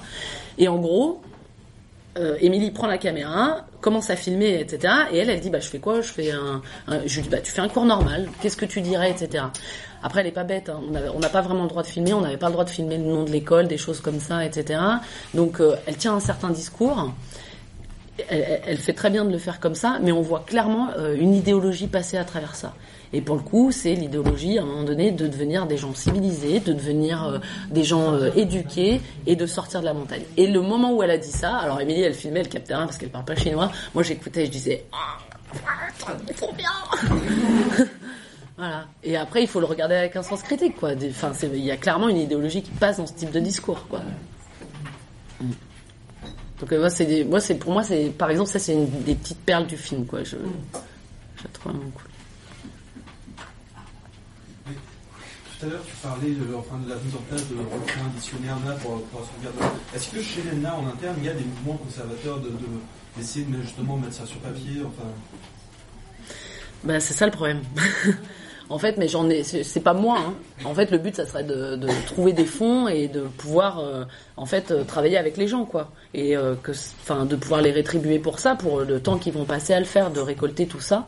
Et ça serait une collaboration, en gros. Mais vraiment, euh, bah ça, c'est un projet, c'est un peu utopiste, hein, parce que là, je suis pas sûre que qu'on puisse être financé pour ça, à moins que ça passe par le linguiste là, qui travaille avec les Na et qui lui a une bonne place. Et voilà, donc. Euh... Les nains en général ne cherchent pas forcément à garder ces traditions de garder les... Bah ça dépend, pas tous. Et c'est marrant parce que les personnes qui aimeraient travailler sur ce projet-là sont des personnes qui sont allées à l'université, dans le cadre des politiques qui sont mises en place pour les minoritaires, pour qu'ils puissent avoir accès à l'université, quoi. Donc euh, voilà. Et ça, euh, ouais, Mais c'est les personnes éduquées, les vieilles femmes en parlent souvent, mais après les autres ils s'en foutent un peu. Et parce que c'est marrant, mais ils sont pris dans le côté économique et en fait ils ont envie de gagner de l'argent, ils s'en foutent, ce sont des entrepreneurs quoi en gros.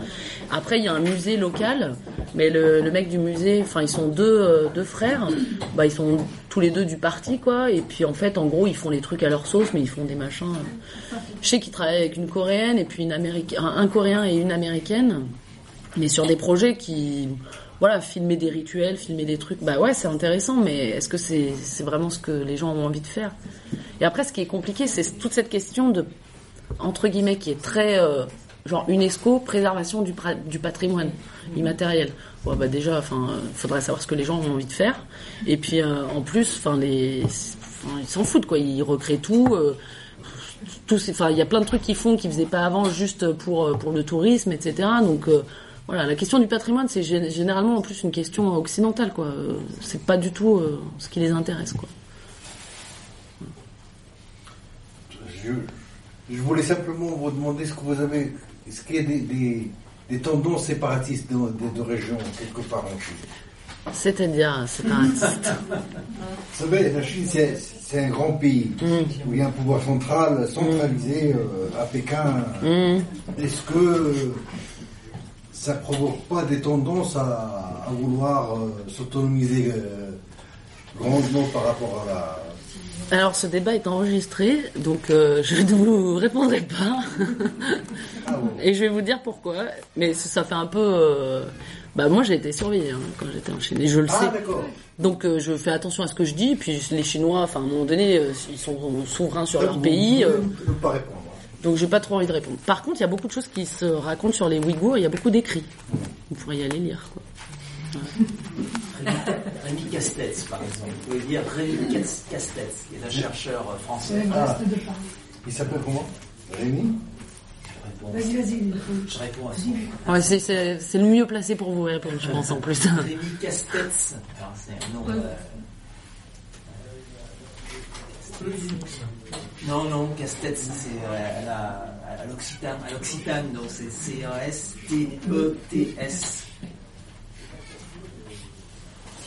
Rémi. Puis, on, ouais, puis chercher un peu, il y a plein de trucs sur les Ouïghours parce qu'ils sont musulmans, et puis euh, avec tous ces, ces trucs qui traînent sur le terrorisme actuellement.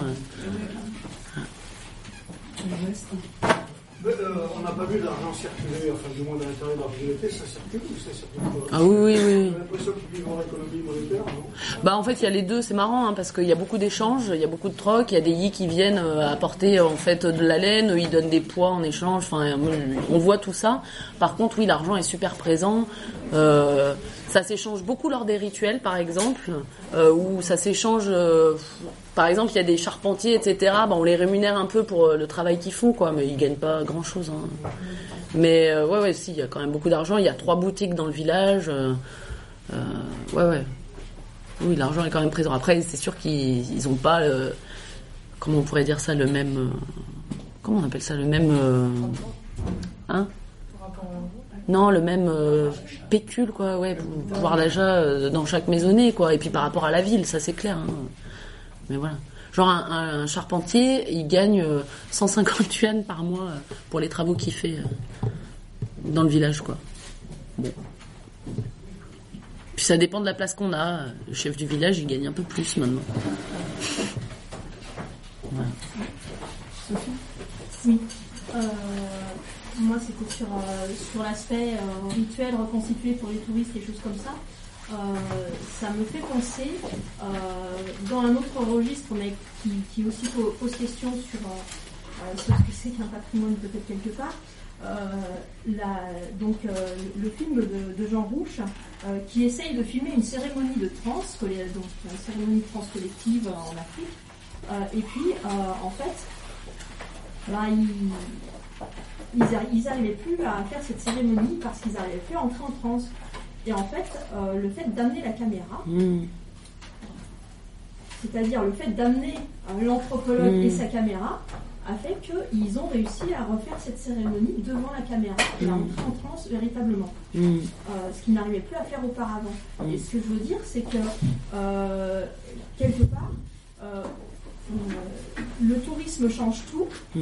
il est vachement plus puissant que l'anthropologue, mais en même temps, bon, on, c'est pas possible d'aller tout. Euh, après, si, si, c'est, si, si ces villages peuvent éviter d'être, d'être détruits, démolis par ce qui est en train de se passer, en, en, en ayant des, des gens qui utilisent ces, ces choses-là pour, bah, par exemple, on sait que t- le tourisme, euh, le tourisme durable, les choses comme ça, ça marche mieux à long terme, on le sait maintenant, plutôt que les, les gros trucs touristiques qui ont fracassé. Euh, euh, on en a des, des cas dans les environs, dans les stations des Alpes et tout, euh, ou sur la côte, qui ont fracassé des, des endroits et qui aujourd'hui bah, sont plus forcément si attractifs que ça. Enfin, il y a des choses comme ça qui, en, en termes de développement économique, euh, peuvent, peuvent, peuvent, peuvent, peuvent leur, leur être dites euh, et, et leur être apportées. Et, euh, et ça, ça débouchait sur une autre question, c'est que le, le, le rôle de la rencontre avec des anthropologues, forcément ça a un impact bien moindre que les, le tourisme, puisque tu n'as rien économiquement à leur apporter, mmh. concrètement, enfin, dans, dans ce que ils envoient, mais euh, il n'empêche qu'on euh, voit que simplement la caméra de l'anthropologue peut, de, peut faire qu'une cérémonie continue d'exister pour un temps, et qu'une collectivité se retrouve sur ces, sur ces normes, puisque ça faisait partie mmh. de, de leur monde. Et que du coup, il y a une influence aussi euh, sur, sur ce qui se passe. C'est assez peu présent dans, dans ton bouquin. J'ai pas vu le film parce que j'avais des embouteillages pour venir euh, de, de l'ouest de Lyon. Euh, mais euh, c'est, c'est assez peu présent dans ton bouquin. Euh, je dirais l'aspect, euh, l'aspect assez peu développé, euh, l'aspect vraiment rencontre. Tu en parles beaucoup plus par oral en fait. Euh, ouais. Rencontre, euh, tu, tu, euh, autre, ex, autre exemple sur, sur, sur, sur, sur les, les anthropologues, chez, chez les Gogons, euh, il y a Il y, a, il y a des cérémonies des masques, mmh. euh, ils ont fini par faire un masque de l'anthropologue, mmh. c'est-à-dire un masque qui représente quelqu'un avec un carnet de notes et qui est tout le temps en train de prendre des notes. Voilà, c'est, euh, c'est pas du patrimoine figé, c'est des choses évolutives ouais. qui, qui incorporent des nouvelles choses. Donc, euh, et ça, c'est, c'est peut-être euh, à, à penser plus, euh, y compris pour, euh, pour que, pour que bah, c'est, les évolutions auxquelles ils sont confrontés, il puisse y avoir d'autres influences dessus. Qui, qui atténue les, les effets dévastateurs. Euh, dernière chose, euh, il me semble que la Chine ressemble beaucoup à la France euh, sur son rapport euh, et aux langues minoritaires et aux euh, arriérés des campagnes et des montagnes. Je le dis en tant que descendante d'arriérés des campagnes et des montagnes de Rhône-Alpes, euh, bah, c'est la violence, et moi je ne me censurerai pas, c'est enregistré, je ne me censurerai pas, la violence des civilisateurs, Euh, des urbains, et cetera, sur euh, les ploucs et les crétins des Alpes ou euh, des montagnes chinoises, on a ras-le-bol, quoi. Et euh, si, si euh, c'est pas étonnant que ça soit ceux qui arrivent à la fac, qui commencent à penser le truc, ça se passe toujours comme ça, et y compris eux, peuvent avoir, une, euh, à mon avis, être parmi les seuls à avoir une influence pour que euh, ça euh, contrer ce discours qui est, mmh. enfin, c'est extrêmement violent. Tu tiens ce discours aux enfants à l'école, quoi. Mmh. Bah ouais. Tu vois, derrière, euh, c'est pas coup de, c'est pas forcément, j'ai pas posé la question à coup de règle sur les doigts, mais l'effet derrière elle-même, quoi. Mmh. C'est tes parents, ce qui t'apportent, c'est nous. Ouais, c'est un peu ça, la civilisation, c'est la ville. Ouais. La civilisation, c'est nous. C'est, tes parents, c'est des ploucs arriérés, quoi. Tes parents, bah, c'est ouais. rien. Faut te marier plus tard. Voilà. C'est à un moment euh, que, ouais. euh, ben, effectivement, quand t'as, quand t'as des jeunes, des jeunes qui commencent à rentrer à l'université, ils, ils commencent mmh. à, ils peuvent aussi rapporter que non, c'est faux. Mmh. Ça, non mais c'est clair. Voilà. Et tu peux se mettre en lien avec des forces économiques locales. Ça... Ouais. Je, je vais essayer de répondre un peu à certaines choses que tu as dites. Alors en fait, euh, bon, il y a un truc que je ne vous l'ai pas dit au début, hein, mais en fait, c'est, c'est, du coup, ça amène en fait cette, ce type de réponse. En fait, ce livre-là que j'ai écrit, donc il est, euh, il est écrit en fait euh, sous euh, la fondation culturelle des musées Barbier-Mueller. Alors, si vous cherchez sur Internet la fondation euh, culturelle du musée Barbier-Mueller, vous verrez que, en fait, donc c'est un, une famille très très bourgeoise qui a récolté beaucoup de, de, de, d'objets, et cetera, qui a ouvert un musée, qui a énormément de moyens. Ils ont une vision euh, de la sauvegarde des peuples qui est euh, indispensable pour eux, pour euh, l'humanité, euh, et cetera, en général. Ils sont associés avec les mondes Vacheron-Constantin. En gros, c'est un peu du mécénat moderne. Et moi, je leur ai vendu un projet exotique en leur disant euh, voilà les Na, c'est ça, je vais vous, vous, vous offrir euh, un bouquin là-dessus si vous voulez, sur euh, une monographie qui récolterait des champs, des machins, tout ça. euh. J'ai tourné le truc pour que ça leur plaise, ça a marché, ils m'ont pris derrière, j'ai eu une bourse, euh, j'ai eu une bourse pour faire mon terrain. euh, de douze mille euros. Et c'est la seule chose que j'ai eue pendant mon doctorat. Et donc heureusement en fait que j'ai eu ça, et donc du coup j'ai clairement joué le jeu pour pouvoir euh, faire ce que j'avais à faire, et en échange il fallait écrire ce bouquin. Ce bouquin c'est quatre-vingts pages Word. Euh, bon bah voilà, tout est dit, quatre-vingts pages Word, on peut pas euh, de, et développer en fait euh, tout ce qu'on a envie de développer dedans. Et je l'ai plutôt orienté comme une sorte de monographie, on va dire, de vulgarisation, donc j'ai essayé de pas de pas avoir un langage euh, anthropologique euh, trop euh, trop chiant quoi, parce que des fois c'est très chiant quand même. Et euh, j'ai essayé de faire en sorte de raconter un peu qu'est-ce qui se passe dans le village en prenant les aspects les plus intéressants. Et pour le coup, euh, une chose que j'ai pas trop racontée, c'est moi euh, dans tout ça. Alors dans, dans ma thèse, hein, y a, j'ai, j'ai fait un chapitre entier de méthodologie, parce que pour moi, c'est clair que l'anthropologie, elle peut se faire que dans l'intersubjectivité. Ça veut dire prendre en compte finalement euh, leur regard que eux portent sur moi, comme moi le regard que je porte sur eux. Donc ça, c'est un, on va dire, c'est un premier élément de réponse, mais voilà. Après, le deuxième élément que je pourrais apporter à ça, c'est que euh, pour avoir beaucoup discuté avec eux, quand euh, on vous demande, vous arrivez, vous dites, bah moi je, je suis anthropologue. Alors ils vous disent, mais c'est quoi ça, un anthropologue ? Et ils savent pas forcément, parce que pour eux, eux ils ont des, en fait, comme ils travaillent avec des minsu, en fait ils ont des ethnologues qui travaillent avec des minsu, et c'est pas du tout la même chose qu'un anthropologue. Alors le mot anthropologue, ils le connaissaient même pas à la base. Donc euh, moi j'ai dû négocier ma place en disant, bah je suis étudiante, en fait je vais raconter aussi un peu comment ça se passe chez vous, et cetera. Bref, déjà. Et ensuite, euh, j'ai eu plusieurs fois la remarque où on m'a dit, mais en fait, euh, tu, tu pourras jamais comprendre vraiment euh, qui on est. Bah, je l'entends très bien, il n'y a pas de problème, et ça c'est sûr, parce que moi je suis pas Na. Et du coup, moi j'ai rien à dire en fait en tant qu'anthropologue sur eux, sur leurs choix, sur leur vie, sur ce qu'ils ont envie de faire. Et c'est problématique parce qu'on m'a dit, mais à quoi ça sert ton truc ? Moi ils, ils me l'ont dit, ils m'ont dit, mais tu travailles sur le tourisme ? Bah vas-y, viens, on fait un truc euh, sur le tourisme. Alors peut-être qu'un jour je le ferai avec des amis là-bas, parce qu'il y en a qui ont envie de faire des trucs, euh, et avec moi, pourquoi pas monter un truc pour les Occidentaux et puis faire un autre type de tourisme, mais mais ça dépend quelle voie on choisit. Et pour l'instant, c'est pas la voie que j'ai choisie. Et en plus, euh, je, je, je crois vraiment que l'anthropologue, au-delà de, de ce qu'il a envie de faire, et cetera, il doit vraiment euh, Euh, faire attention à pas changer des choses, parce qu'il aura un regard surplombant qui dirait, mais ça c'est mieux pour vous quoi. Et euh, pour le coup, ça rejoindrait un petit peu les politiques de l'UNESCO qui disent, bah ça c'est mieux pour vous comme type de de, de développement touristique, et cetera, et cetera. Et ça me fait chier parce qu'on on voit vraiment, par exemple, il y a des cas en Indonésie où ils leur font faire de la culture en terrasse euh, juste parce que c'est traditionnel et que ça va plaire aux touristes, et cetera. Mais les mecs, ils galèrent à le faire. Euh, ils ont des putains de conditions de vie de merde pour pouvoir continuer à faire des trucs qu'on leur oblige à faire à travers des politiques de l'UNESCO. Et ça, je trouve ça horrible. Et en fait, en Chine, bah eux, ils ont très bien compris ce que voulait l'UNESCO. Ils ont créé des rapports. Ils ont des bah nous on va faire ça, ça, ça pour pour que ça marche euh, et aller dans votre sens, et ils ont développé un tourisme de masse. Les mecs ils viennent au lac Lugu, quand ils viennent au lac Lugu c'est deux trois jours quoi, et hop ils se barrent, ils, ils passent, ils boivent un coup, paf ils, ils essaient de draguer une fille, ils prennent une photo avec elle et puis hop c'est la gloire et ils ont tout gagné. Et après ils, va dans, ils vont dans un autre village, etc., etc., etc. Et c'est une économie en fait grandissante en Chine qui va euh, qui va changer clairement le, le paysage chinois à long terme, je pense. Après euh, voilà.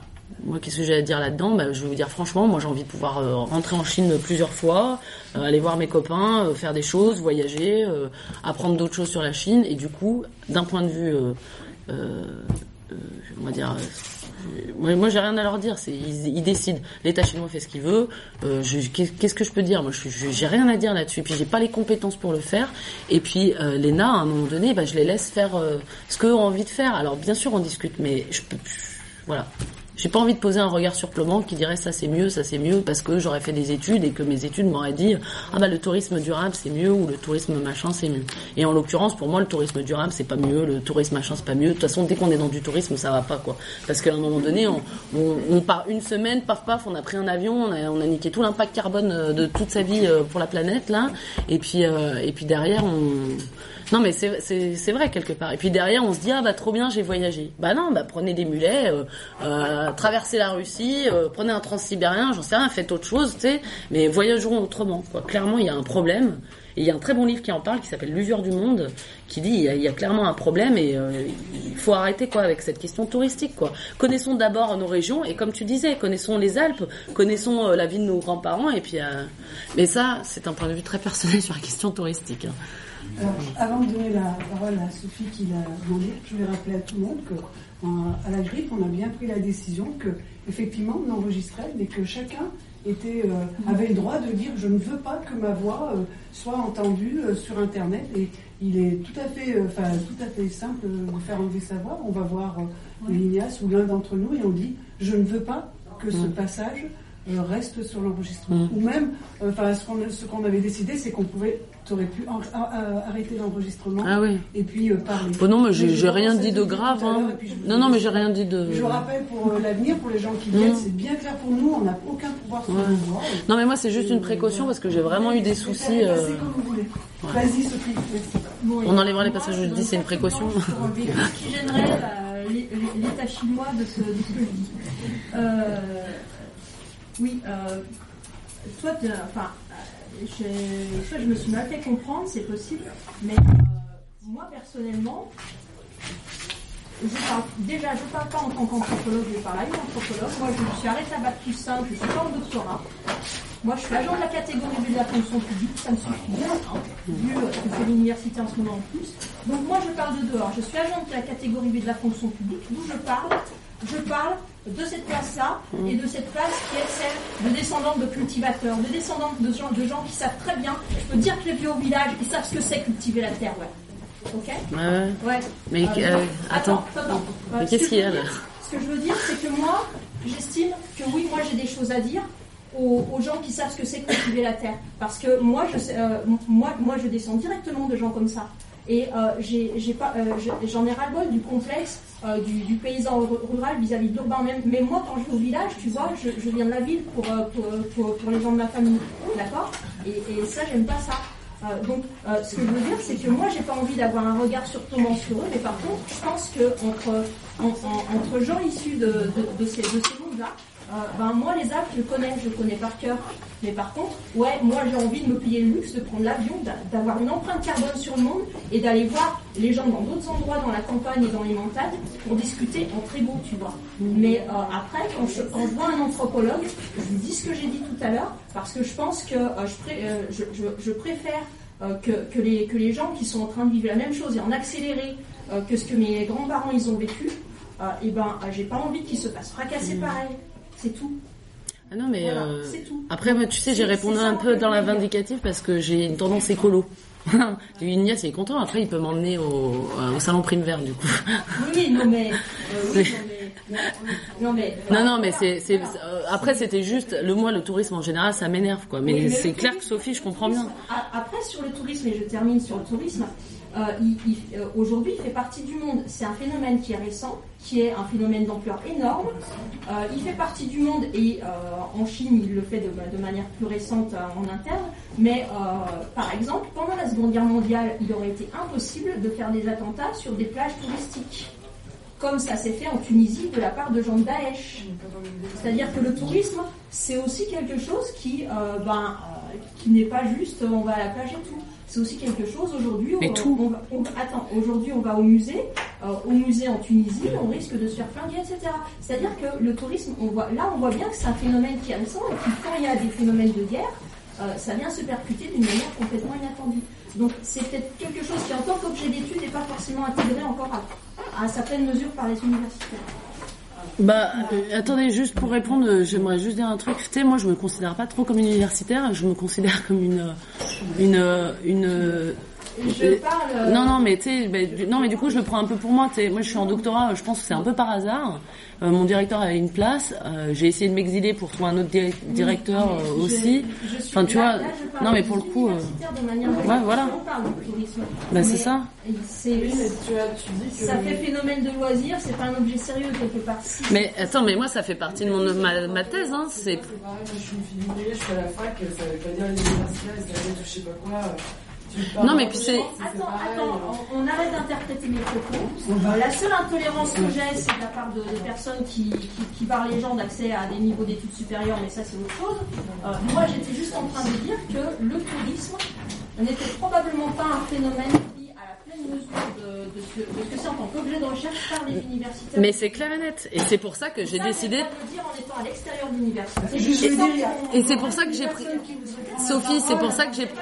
universitaires qui ont Sophie, c'est pour ça que j'ai pris ça comme objet de recherche, parce que je trouvais ça vraiment intéressant. Et c'est clair que t'as raison, d'un point de vue anthropologique, c'est vraiment pas du tout euh, assez étudié. Euh, c'est c'est comme ouais. les jeux vidéo, c'est un objet un petit peu euh, méprisable. Non, ouais, mais il faut des nouvelles générations pour changer les objets nobles de l'anthropologie, par exemple.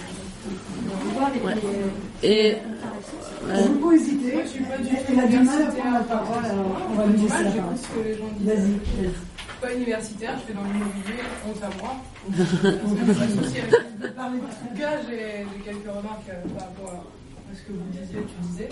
C'est, euh, le, le tourisme peut être, avoir un effet dévastateur là, d'un point de vue de nous, d'occidentaux, on va dire, mais pour eux, est-ce que ça leur apporte pas des choses positives ? Ben, c'est ça. Donc, c'est, mais toute, c'est toute la question, elle est là. C'est une question d'interprétation.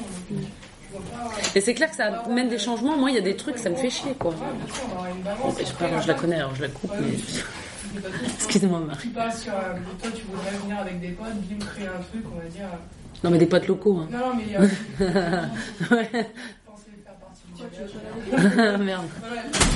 Mais toi, peut-être que ce tourisme, enfin, cette sorte de tourisme que tu vas vouloir instaurer, peut-être accidentellement, inconsciemment. Ou... Bah, il aurait un impact, c'est clair. Il aurait un impact, mais peut-être qu'il ne va pas convenir à ce peuple-là parce qu'ils vont dire, mais elle ne nous apporte rien, parce que financièrement parlant, économiquement parlant, qu'est-ce qu'elle nous apporte à part du juste.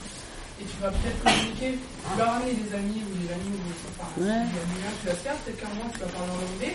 Peut-être que les Na, bientôt, ils parleront en anglais parce qu'ils savent qu'ils n'ont pas vu l'avant, mais c'est bon, peut-être sur une petite échelle. Mais c'est ça. À un moment, et ben, c'est l'anglais qui va primer aussi, on ne sait pas. On est dans la mutualisation des, de toutes les connexions mondiales et dans tous les domaines.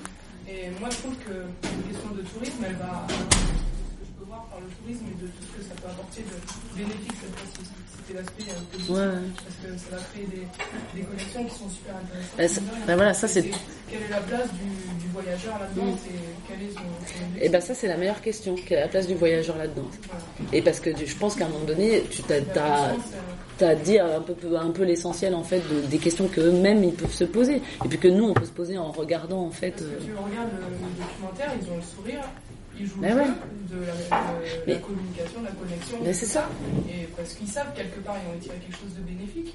Mais pour eux, aujourd'hui, c'est pas le mm. Nous, on a cet impact parce qu'on a du recul. On a tous les, mais, tous les mm. médias, tout, tous ces reportages qui vont nous montrer tous les effets mm. dévastateurs.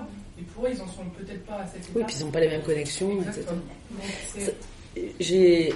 Il y a beaucoup de gens qui tournent des documentaires avec eux. Il y a une autre dame qui est très féministe et qui croit beaucoup au matriarcat, euh, qui s'appelle Francesca euh, Freeman, Rosati Freeman, qui a fait un documentaire. Et j'ai eu la chance d'assister à quelques scènes euh, du truc qu'elle filmait et puis des attitudes qu'ils avaient, et cetera, que je trouvais hallucinantes. Et en fait, elle a filmé une fille et elle lui posait la question, elle lui posait les questions du style, bah alors toi, avec ton amoureux, comment ça se passe ? Bon, filmé, hein, quand même. Hein. Euh, comment ça se passe ? Tu peux nous expliquer, et cetera. Franchement, est-ce qu'il y en a un de vous dans la salle qui répondra à une telle question devant une caméra, qui pourrait nuire en fait finalement à ce qu'on pourrait dire des Français ou je sais pas, ou des anarchistes ou de n'importe qui, quoi. Et ben c'est ça le truc. En fait, cette fille-là, à un moment donné, elle, elle donne une réponse en disant oui, oui, bah il est super sympa, il est bien, machin, tout ça. Moi, je lui dis, quand c'est fini, je lui dis mais. Euh, tu m'as pas dit tout à l'heure que t'étais plus avec lui parce qu'il était un peu... Enfin, euh, il y a eu des problèmes. Elle me dit, bah ouais, il était super violent, il était super con. Il, il me disait... Enfin, euh, il, il me parlait mal, et cetera. Donc, euh, je suis plus avec lui. Je lui dis, mais ouais, mais c'est parce que t'as dit à la caméra. Elle me dit, mais je suis filmée, tu crois pas que je vais dire du mal de, de ma société ? Et même là, enfin, ils vont pas dire du mal. Quand elle fait la gueule, tu vois, bon, ça se voit un peu, mais jamais elle va dire quoi que ce soit euh, qui donnerait une mauvaise image. C'est, c'est clair et net, quoi.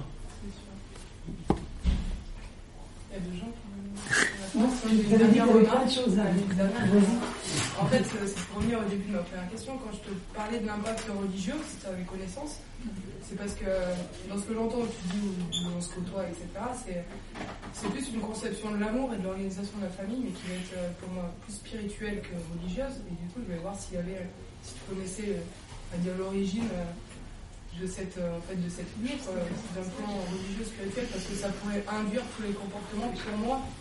Bah, en fait, entre ce qu'on peut lire dans les... Alors, je ne lis pas les annales chinoises, et cetera, mais ce qu'on peut lire de tous les anthropologues qui ont lu les annales chinoises et qui essayent de retracer, de faire des ethnogenèses, machin, tout ça, on ne peut pas vraiment trouver de réponse. Et ce qu'on peut euh, euh, comprendre, en fait, quand à un moment donné, quand ils font des rituels, en fait, ils, ils refont toute leur histoire, il y a plusieurs chapitres, et cetera. Je, il y a tout un chapitre qui parle de ça dans le bouquin. Euh, ils retracent en fait euh, l'histoire que eux estiment avoir eue, mais elle est floue, il y a des passages qu'ils n'arrivent pas à traduire, euh, et toute cette partie-là qui expliquerait leur organisation, ils peuvent pas, euh, ils peuvent pas te l'expliquer eux-mêmes. Ça se transmet, c'est une transmission. Voilà. Donc euh, du coup, c'est, c'est vraiment, moi, moi je pense que c'est une bonne question, mais le problème c'est que c'est, j'ai, je trouve qu'en anthropologie très souvent on essaye de reconstruire les choses pour essayer de comprendre d'où ça vient, mais le problème c'est que quand c'est flou de partout et qu'on ne peut pas avoir une réponse toute faite qui dira ah, bah c'est ça, ça vient de là, et puis je me dis bah c'est moins intéressant que ce qui se passe aujourd'hui. Alors ça c'est parce que du coup j'ai orienté mes recherches comme ça, et du coup ta réponse je peux pas vraiment euh, y répondre.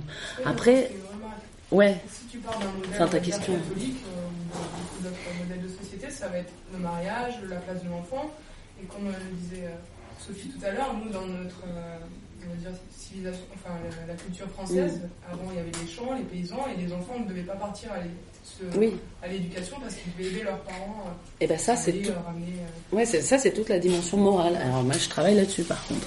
Et donc et ben en fait c'est ça qui est intéressant, c'est que si on regarde un peu notre conception de l'amour, si on la regarde bien de, de, de plus près, on voit qu'elle est très tributaire en fait de tout ce qui s'est passé en Grande-Bretagne pendant l'époque victorienne au dix-neuvième siècle.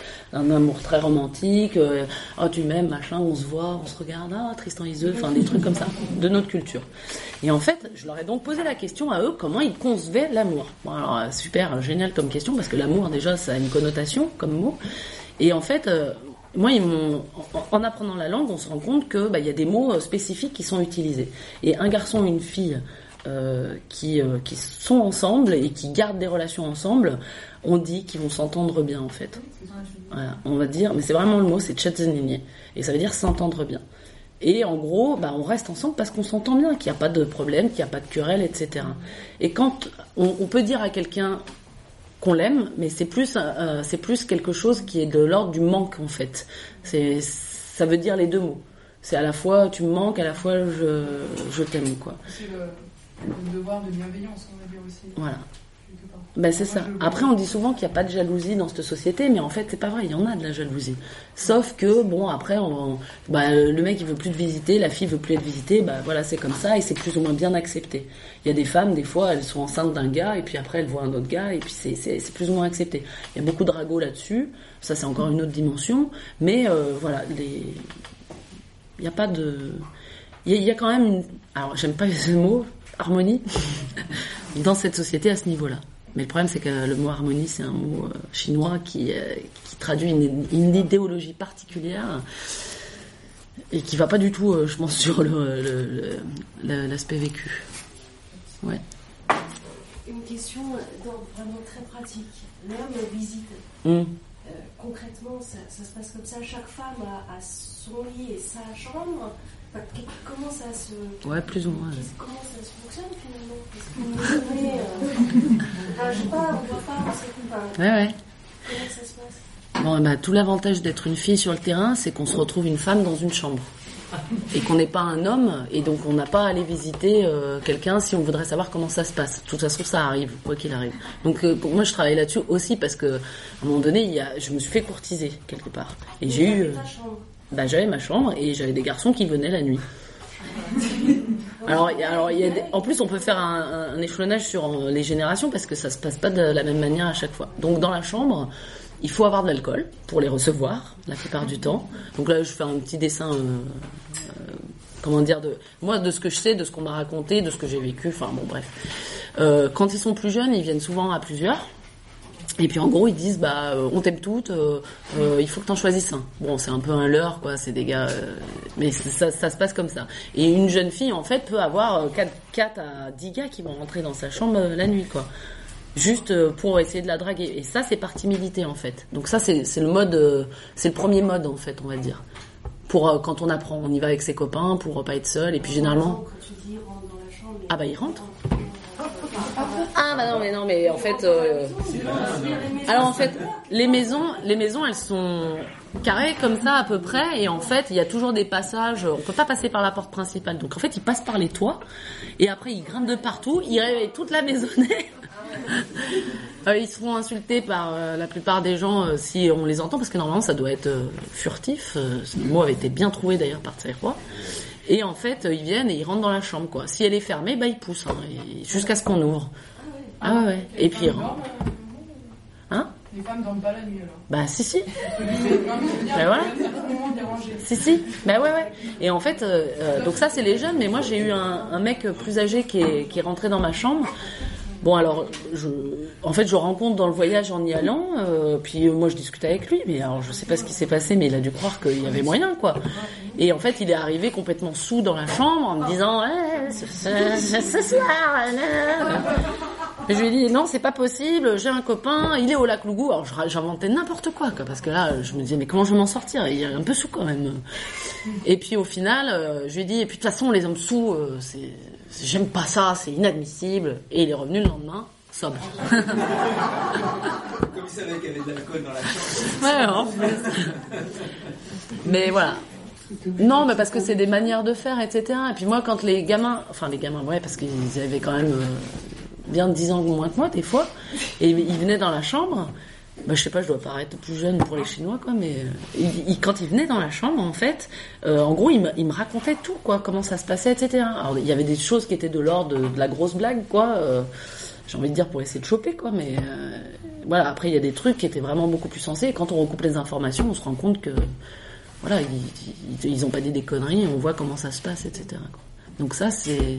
Voilà pourquoi je travaille là-dessus aussi. Ça serait complètement con de ne pas travailler là-dessus, alors qu'il y a beaucoup d'hommes qui ont travaillé sur les nains et qui n'ont jamais eu l'occasion de voir ça, quoi. Juste parce qu'ils ont, ils étaient des hommes, quoi. Oui, sur euh, cette discussion tout à l'heure sur les, les origines, enfin, mmh. choses comme ça, bon... Les choses sont toujours très compliquées, parce que par exemple, je rebondis sur ce que tu dis euh, sur la définition de l'amour, c'est euh, mmh. ça aille bien, et cetera. Quand tu fais des, des enquêtes euh, à propos des Chinois, qui ont un système tout à fait différent, mmh. quand on leur demande ce que c'est que l'amour, c'est, ils disent souvent redelai, c'est-à-dire ouais. il faut que ça aille bien entre ouais. nous. Quoi. Mmh. C'est-à-dire qu'on a des systèmes euh, matrimoniaux, on peut dire totalement différents, ouais. mais avec finalement la même, ouais. euh, la même opinion. Quoi. Et quand tu dis, par exemple, bon, euh, les sociétés catholiques, et cetera, les sociétés chrétiennes, tout ça dépend à quel moment. C'est-à-dire mmh. qu'au seizième siècle, au dix-septième, mmh. au dix-neuvième, c'est pas du tout la même façon d'entretenir.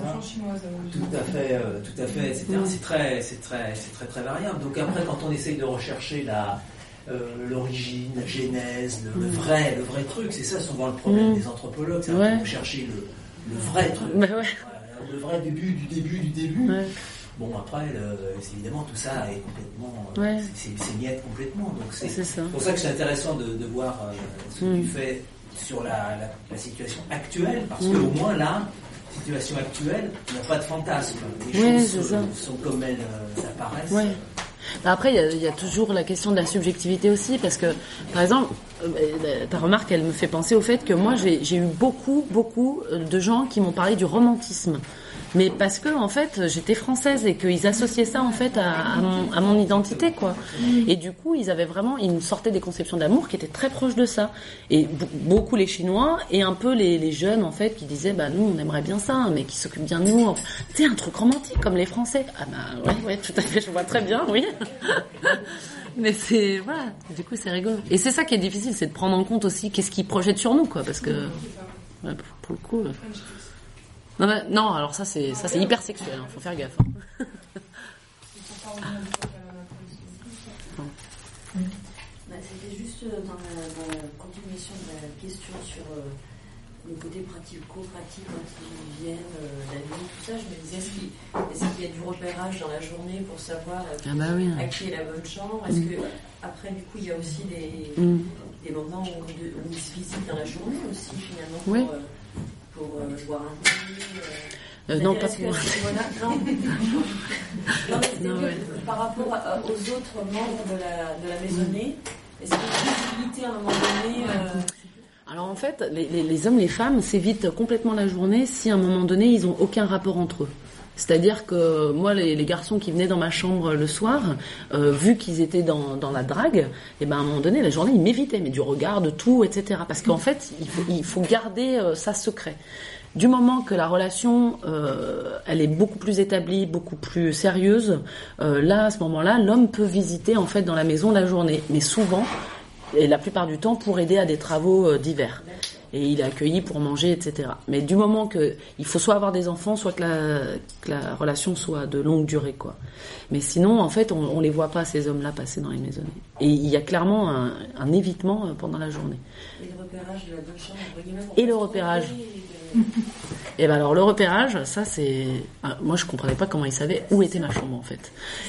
Et donc là-bas, ben là-bas j'avais un, un un gars de la maisonnée, le petit frère en fait, qui est un très très bon ami, on s'entendait super bien. Et puis moi des fois, bon bah ben, je je faisais pas un peu comme les locaux, je, j'étais la fille qui allait boire des coups avec les garçons au, au bar parce que j'avais envie de sortir, c'était ma seule sortie. Donc je faisais quoi vingt mètres, puis on se retrouvait dans la petite échoppe où ils vendent plein de trucs et puis où tous les gars se réunissent le soir. Bon, c'est... Des fois, ça fait du bien de sortir du quotidien et puis de devoir de pas aller se coucher à dix heures, quoi. Enfin, bref. Et euh, donc, il m'emmenait avec lui. Et puis, des fois, il y avait des femmes qui passaient, mais des femmes, celles qui tiennent les boutiques, ou euh, mais très peu, quoi, en général. Et donc, à ce moment-là, euh, bon, comme il, il savait que je comprenais un peu la langue Na, euh, pas suffisamment pour entretenir des grosses conversations, hein, mais suffisamment pour pouvoir comprendre de, de quoi il s'agit, de quoi on parle et pouvoir m'exprimer. Et ben en fait, il se mettait à parler en une langue yi, et à ce moment-là, il se donnait des indications pour savoir où il fallait me visiter. Et en fait, je me suis rendu compte que c'était mon propre euh, ami qui le faisait en langue yi, et quand je lui demandais de traduire, il me disait non, non, mais on a parlé en langue yi, mais c'était juste comme ça, une remarque. Et je lui disais mais tu, mais tu te moques de moi. Et en fait, une fois, en fait, il m'a avoué le lendemain, non mais hier soir, en fait, je leur ai dit où, t'es, où t'étais quoi, c'est où, où était ta chambre. Voilà. Donc c'est, voilà, c'est un. Hmm Ouais, c'est un jeu, c'est un jeu. Mais c'est, c'est rigolo. Mais ils demandent, en fait. Bah, elle est où, sa chambre ? Et ils vont demander aux personnes euh, qui peuvent aborder. Alors, généralement, c'est le soir, quand on a un peu bu, que c'est plus facile. Et sinon, ça se dit pas. Ouais, donc, Sophie, toi, toi et toi. Non. Je fais un, un aparté sur les, les coutumes de visite, euh, avant de revenir sur euh, les histoires de, d'amour. Euh, il existe d'autres, d'autres systèmes où il y a des, des époques de, de visite dans la vie des personnes. Par exemple, le système du, du banga à Mayotte, où en fait, euh, à l'adolescence, les garçons, les jeunes, les jeunes garçons en train de devenir jeunes hommes quittent le domicile euh, parental et se construisent, mmh. des, se construisent des petites cabanes mmh. individuelles où euh, les jeunes filles, bon, ils, ils décorent ces cabanes, ils peignent les murs extérieurs et tout. Et puis, bah, les jeunes filles viennent un petit peu regarder les cabanes, la tranche des cabanes, la tranche des garçons, faire repérer, et viennent visiter discrètement pour avoir des réactions mmh. euh, dans, dans les cabanes de, de leur choix, les garçons de leur choix. Euh, sachant que ça, c'est sur fond de société musulmane, donc évidemment, il ne faut pas que ça se sache. Tout le monde le sait, mais personne ne le sait. Puisque tout le monde l'a fait, tout le monde le fait à l'adolescence, mais personne ne mmh. le sait. C'est des, c'est des relations qui ne sont pas du tout dans le, dans le cadre de mariage, c'est des relations de visite. Et après, une, une fois adulte, tout le monde se marie et euh, tout le monde a oublié ça. Mais mmh. les cabanes continuent d'être là avec les jeunes garçons, et cetera, et cetera. Donc, pour, pour dire que ça, les systèmes de visite, ça existe aussi dans d'autres sociétés, y compris des sociétés à mariage. Euh, sur l'amour comme ciment du mariage dans la société catholique, euh, ouais. Moi j'ai dit ça. J'ai... C'est pas forcément toi qui as dit ça, mais ça s'est dit. Euh... c'est... Enfin, c'est très variable. Enfin, bah oui, oui. C'est très ça, variable. On sait tous. Je, je, je vais prendre un. Et, et pour. Euh, enfin, y compris enfin, dans la société française, c'est la norme. Il faut se marier par amour, sinon c'est mal. Ou euh, parce que quand même aujourd'hui, euh, la moitié des naissances sont lieu hors mariage en France. Donc il, quand on fait des gamins, il faut le faire par amour. Il faut s'être mis ensemble par amour, euh, qu'on se marie ou pas, qu'on se marie ou qu'on se paxe. Il y a quasiment autant de paxes entre personnes de sexe opposé que de mariage aujourd'hui en France. Euh, donc euh, l'institution du mariage a beaucoup décru depuis les années soixante-dix. Début des années soixante-dix, seulement six pour cent des, des gamins naissent hors mariage. Là aussi, on a des évolutions dans une société. Mmh. Euh, voilà, est-ce que c'est des bonnes ou des mauvaises évolutions ? Est-ce qu'il faut regarder de manière surplombante ? J'en sais rien, je suis dedans. Euh, donc, euh, l'amour, c'est une norme qui est dans notre société. Effectivement, euh, je confirme, oui, les, les Chinois nous voient comme, comme romantiques. C'est vraiment, enfin, euh, nous, on a, des, on a des projections sur eux, ils en ont sur nous, mais nous, on est vus comme romantiques là-bas. Euh, c'est probablement lié à cette norme, euh, mais euh, je regrette, euh, moi... Dans un de, parce que bon, j'ai deux villages d'origine, j'en ai un qui est dans, la, dans les plaines iséroises et un autre dans les Alpes, euh, qui sont très différents, Parce qu'il y en a un, c'est une, c'est une société d'ordre, et il y a des raisons à ça, et euh, chacun doit rester à sa place, et l'autre, c'est beaucoup plus libéral, on va dire. Dans les Alpes, c'est beaucoup plus libéral, et avec beaucoup plus de voyages, parce que tu as une... une T'as eu une économie de, de subsistance où bah, tu descendais euh, en, en hiver, tu t'envoyais des membres de la famille descendre travailler en bas. Euh, donc, euh, alors que le village de plaine, c'est beaucoup plus statique. Euh, et euh, société d'ordre, euh, terre froide, donc très catholique, encore pire que Lyon. Euh, je n'ai jamais vu de place pour la passion amoureuse. C'est la passion amoureuse, c'est ce qu'il ne faut pas dire. C'est-à-dire tu te maries parce qu'il faut se marier, parce que euh, c'est dans l'ordre des choses. Et, et le but, c'est que le mariage est dur, donc le but, c'est de bien t'entendre. Tu vois ? Donc, euh, c'est, c'est pas parce qu'on est dans la société française qu'il n'y a qu'une norme non plus. Et c'est aussi pour ça que tout à l'heure, j'avais beaucoup de problèmes avec cette opposition, mais sempiternelle, entre l'Occident et je sais pas quoi. L'Occident, c'est une construction de ces mêmes, euh, de cette même norme dominante euh, que, que celle qui construit l'amour comme la norme de tout le monde. Euh, je veux dire, oui, l'Occident existe. Euh, on le fait exister tous les jours, euh, la France-Afrique existe, et cetera. Mais quand même, même dans l'Occident, il y a des choses qui sont minorisées. Ah non, mais c'est clair. Et qui ont des fois plus de points communs avec des choses à l'autre bout du monde, euh, qui sont elles-mêmes minorisées par des empires qui n'ont rien à envier à l'empire occidental. Oui, euh, mais c'est clair. Voilà, c'est beaucoup ce que je voulais dire. D'accord. Oui, alors d'abord, désolée d'être euh, intervenue sur quelque chose qui n'avait pas, euh, pas le débat. Euh. qui se tient là, et j'avais une question par rapport à, à la, au rituel euh, que cette petite fille, euh, donc le rituel de la petite fille quand elle est euh, habillée, mmh. Est-ce que aux yeux de la communauté, ce rite de passage, ça veut dire qu'elle euh, rentre dans le monde d'adulte, et donc euh, justement elle peut se faire visiter, euh, est-ce que c'est à partir de ce moment-là qu'elle devient une femme aux yeux des autres ? Alors, euh, euh, donc elle a treize ans, hein. Ouais. Voilà. Donc, euh, Herchema, on voit bien qu'elle n'a pas fini sa puberté, et cetera. Et donc, en fait, euh, non, clairement, elle ne se fera pas visiter. Euh, on se fait visiter à partir de seize, dix-sept ans, euh, bon, dix-huit ans. C'est l'entrée à l'âge adulte, en fait, en tant que membre à qui on va parler dans la maisonnée. Donc, voilà. Donc, on va lui parler, on va prendre sa, en compte ses décisions, ce qu'elle, ce qu'elle a envie de faire, et cetera. Et quoique. Donc, voilà, c'est plus un rituel... Euh, En fait, c'est plus un rituel qui est lié à un, un, un mythe sur les chiens. En fait, on dit qu'un chien vit treize ans. Et en fait, euh, dans, toute le, dans leur histoire, euh, ils racontent que euh, le jour où les dieux ont donné euh, les, les, les, la longévité aux êtres vivants, en fait, alors tout le monde est venu en disant, euh, tout, chaque animal est venu en disant machin, et puis l'homme, il avait oublié de se réveiller. Et en fait, le chien, en fait, quand c'est arrivé à son tour, on lui a dit, bah, toi, t'auras treize ans. Et euh, donc on l'a accordé au chien, et puis l'homme il est arrivé derrière, il dit « Mais maman, j'ai oublié de me réveiller, mais qu'est-ce qui se passe ?» et cetera. Non, le, le chien on lui a dit qu'il aura quatre-vingts ans, et, le, et, le, et l'homme on lui a dit qu'il aura treize ans, parce qu'il s'était réveillé en retard à ce moment-là. Et le chien, dans toute sa bonté, lui a dit « On échange ». Et donc treize ans, c'est, voilà. c'est, c'est ça l'histoire en fait qui raconte ça. Et les enfants, quand ils naissent, on les appelle euh, euh, « Kuzo Kume », ça veut dire, euh, en gros ça veut dire « fille-chien euh, »,« fils euh, ». Fille chien, fils. Euh... C'est bon. Fille chien. Attends, je. Ouais, ça, ça va avec ça dans ce rituel de visite et, et je me demandais euh, le respect, enfin jusqu'où il va, c'est-à-dire que la, la femme peut refuser euh, mm. totalement sans avoir euh, d'un nid ou des ragots qui courent sur le papier ou pas. Ou autre, ou... Il y a forcément des ragots, mais c'est pas bien les ragots, donc on n'a pas le droit de les vraiment de les dire. Mais on peut les entendre de temps en temps.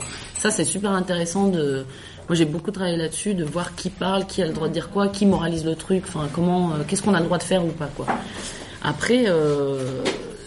attends, t'as dit un autre truc hein, c'est... Est-ce qu'il y a vraiment une liberté, il y a pas de femme qui se ouais. dit, de dire, ah bah non, euh, non, c'est... Ouais, ouais, ouais. Pas, c'est pas oui, oui, oui. Ah bah c'est clair. Ouais. Sans que ça soit mal vu ou tout ça. Non, non, mais elles ont la totale liberté de dire non, quoi. Ça, c'est pas, c'est pas du tout un problème. Après, ce qui est mal vu, c'est une fille qui aura euh, beaucoup d'hommes. Ça, c'est pas bien vu, hein. Mais un homme qui aura beaucoup de filles, c'est pareil, ça sera pas bien vu. C'est, ça sera. Puis il y a des règles à respecter. On peut pas entretenir plusieurs relations en même temps, euh, contrairement à ce qui se dit souvent. Euh...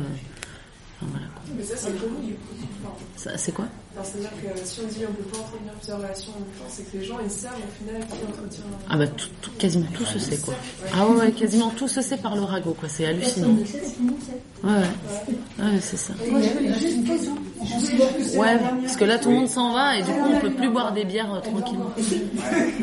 C'est juste pour savoir, savoir un peu plus sur les relations entre les pères et leurs enfants et les enfants mmh. et leurs pères. Comment ils se considèrent l'un l'autre? Qu'est-ce qu'il y a comme attachement ben, a... entre... Mais c'est ça qui est drôle, c'est qu'il y a un mot en fait pour dire père. En fait, on appelle le père comme on appelle son oncle. C'est exactement le même mot. Après, euh, ce qui ce qui diffère, c'est juste l'implication euh, du père, c'est-à-dire qu'il a aucune aucune obligation économique. Par contre, on voit très bien que parfois, euh, bah, il y a des échanges économiques qui existent.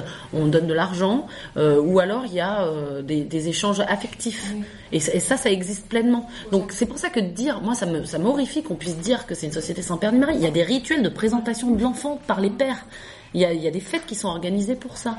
Donc dire qu'il n'y en a pas, c'est pas possible. Savent. Est-ce qu'ils savent toujours qui est? Mais ils savent tout le temps. Tout le temps, on sait qui est le père. Elles, elles, sont, elles sont quand même super intelligentes, hein, ces femmes-là. Elles comptent leur cycle comme n'importe quelle femme euh, serait capable de... Et elles savent très bien à quel moment elles peuvent tomber enceintes et à quel moment, en fait, euh, c'est, c'est qui qui les a visitées, s'il y en a eu plusieurs. Et en fait, avant, ça, on savait peut-être un peu moins, parce que parfois, bah, il y avait plusieurs hommes, et cetera. Et puis, c'était, il y avait, les règles morales étaient un peu différentes de ce que les gens me racontaient, en tout cas. Mais non, mais on sait, quoi. Dire qu'on ne le sait pas, c'est... c'est... Enfin, c'est vraiment exagéré, quoi. Ça peut arriver, mais ça arrive dans le cas où une femme dit bah on, on sait pas parce qu'elle a pas envie de le dire. Puis parce que voilà, mais on sait très bien qui est le père. C'est ça, moi c'est, c'est un truc qui m'a qui... Du coup, c'est le progéniture. Ah bah oui oui. Ah oui, vu qu'ils vivent ensemble. Moi j'avais une question par rapport au vêtement traditionnel là, qui est acheté, mmh. puisque la jupe elle est très grande, le haut aussi. Je voulais savoir à quelles autres occasions en fait euh, ça allait être porté et du coup l'impact de ce vêtement. Et une autre question sur euh, le fait de prendre en compte la, la majorité, entre guillemets, enfin, le, le, la pensée de la fille à partir de treize ans, et pour les garçons. Est-ce qu'il y a... C'est pareil. Ouais. Et est-ce qu'il y a aussi un... Oui, il y a le même truc. C'est porter la jupe ou porter le pantalon, en fait. D'accord. Il y a deux mots, en fait, en fonction de, des deux sexes, quoi. Il y a une célébration aussi, pareil. Oui, oui, la même. La même, en fait, c'est la même importance. C'est ça, et en, dans les maisons, il y a un, un poteau féminin, un poteau masculin. Les deux sont essentiels, en fait, à une vie en société. Et la femme n'est pas plus importante. C'est pour ça qu'on fait venir, des fois, des, des hommes dans les maisonnées, et cetera, quoi. Et euh, le, la première question, c'était sur... Tu m'as dit... Sur le fait que cette jupe, elle l'achète très grande, et cetera. Ah oui, oui. En fait, c'est un habit euh, traditionnel, mais parce que... En fait, c'est hyper pratique, une jupe très grande. Vous savez pourquoi ? Parce que quand on écarte comme ça, bah on peut pisser et personne nous voit, quoi. Non mais sérieux, hein. Et elles font toutes ça, toutes les femmes qui ont plus de quarante-cinq ans, elles font ça. Bon, alors ça c'est juste pour une anecdote rigolote, quoi. Mais en gros, euh, ne porte la, euh, l'habit, en fait, en gros, mais l'habit qui n'est pas folklorisé comme ça, hein. Ça, on m'a dit, ça, ça fait mieux, il faudrait mettre ça. À l'intérieur, si on ouvre la page, en fait, on voit la vie de la grand-mère, qui est pas du tout colorée, quoi. Et, euh, mais qui est colorée en fonction des, vis- des villages, en fait. Les femmes d'un village portent plus ou moins les mêmes couleurs, les autres d'un autre village, plus ou moins les mêmes couleurs. Et donc, ce sont les femmes qui ont à peu près plus de quarante-cinq ans qui portent ce genre de vêtements. Aujourd'hui, les autres euh, ne portent quasiment plus. Elle l'a eu pour cette raison. Après, c'est à quelles occasions ou est-ce que... Alors, les autres occasions, c'est normalement les fêtes de village, par exemple. Ah, mais en fait, pour avoir assisté à beaucoup de fêtes de village, ça se fait plus. Et là, je parle de Lijiazui. Par contre, si on va au Lugu, dès qu'il y a des touristes, elles les portent, hein, les habits. Hein. Et les habits très colorés, comme ça, euh, qu'elles n'ont pas fait eux-mêmes, elles-mêmes, quoi. Bon, quoi que les autres, elles n'ont pas vraiment fait elles-mêmes. Mais... Et c'est ça qui est, qui est mis euh, sur le... cimetière, euh, de l'enterrement, c'est ça qui est... C'est, c'est ce vêtement qu'elles ont il y a treize ans qui est, qui est enterré ou pas du tout? Non, euh, en, en, en fait, on les habille généralement, mais pas forcément, en fait. Ça dépend des, des villages, quoi. Euh, ce qu'on leur met dessus, en fait, ce qui est tissé dans toutes les maisons, c'est des linceuls de chambre, en fait. Et on les entoure de ça, et on les... C'est comme pour les Tibétains, en fait, on les met en position fétale, comme ça, et puis ils sont dans une boîte, et après, là, ils sont brûlés, quoi. Mais ça peut arriver qu'on leur donne des effets personnels, mais c'est pas... Pour continuer sur là-dessus, il y a une symbolique des couleurs faite par une de ces tribus-là. Euh, c'est-à-dire euh, notamment sur les tribus, enfin sur, sur les habits, enfin ça. Bah, en fait, ils sont très proches des Tibétains. Donc c'est, c'est vraiment une ère. À un moment donné, j'en parle aussi dans le truc. C'est vraiment une ère. Euh, euh, Comment dire, c'est pas une frontière, mais c'est une, une sorte d'entre-deux entre le Tibet et la Chine qui a subi diverses influences en fonction des rapports que pouvaient entretenir ces deux grosses puissances. Et euh, au milieu, bon, après, c'est créé euh, des royaumes, et cetera, tous ces machins. Et en fait, si on regarde beaucoup aujourd'hui, l'influence euh, bouddhiste est très, très importante. Et donc, en fait, en gros, euh, moi, ce que j'ai remarqué, c'est que ça suivait euh, beaucoup... Euh, euh, bah, par exemple, le blanc, enfin, c'est, c'est pour les morts, quoi. Euh, Enfin, je sais pas. Et après, il y a d'autres couleurs, euh, le jaune, euh, enfin, les couleurs en fait de religieux, le rouge aussi, euh, beaucoup. Euh, mais après, bon, après, si on regarde dans la manière dont ils s'habillent, euh, c'est pas. Non, ça dépend des goûts. Ouais. Enfin, je sais pas. C'est, c'est, c'est... Ouais, non. J'ai pas vu de trucs spéciaux avec les, les couleurs et tout. Plus avec les symboles de. de la vie, quoi, de l'extérieur, et cetera. La lune, le soleil, qu'est-ce que c'est, enfin... Ouais. C'était la dernière question. Ouais, on boit des bières. Pour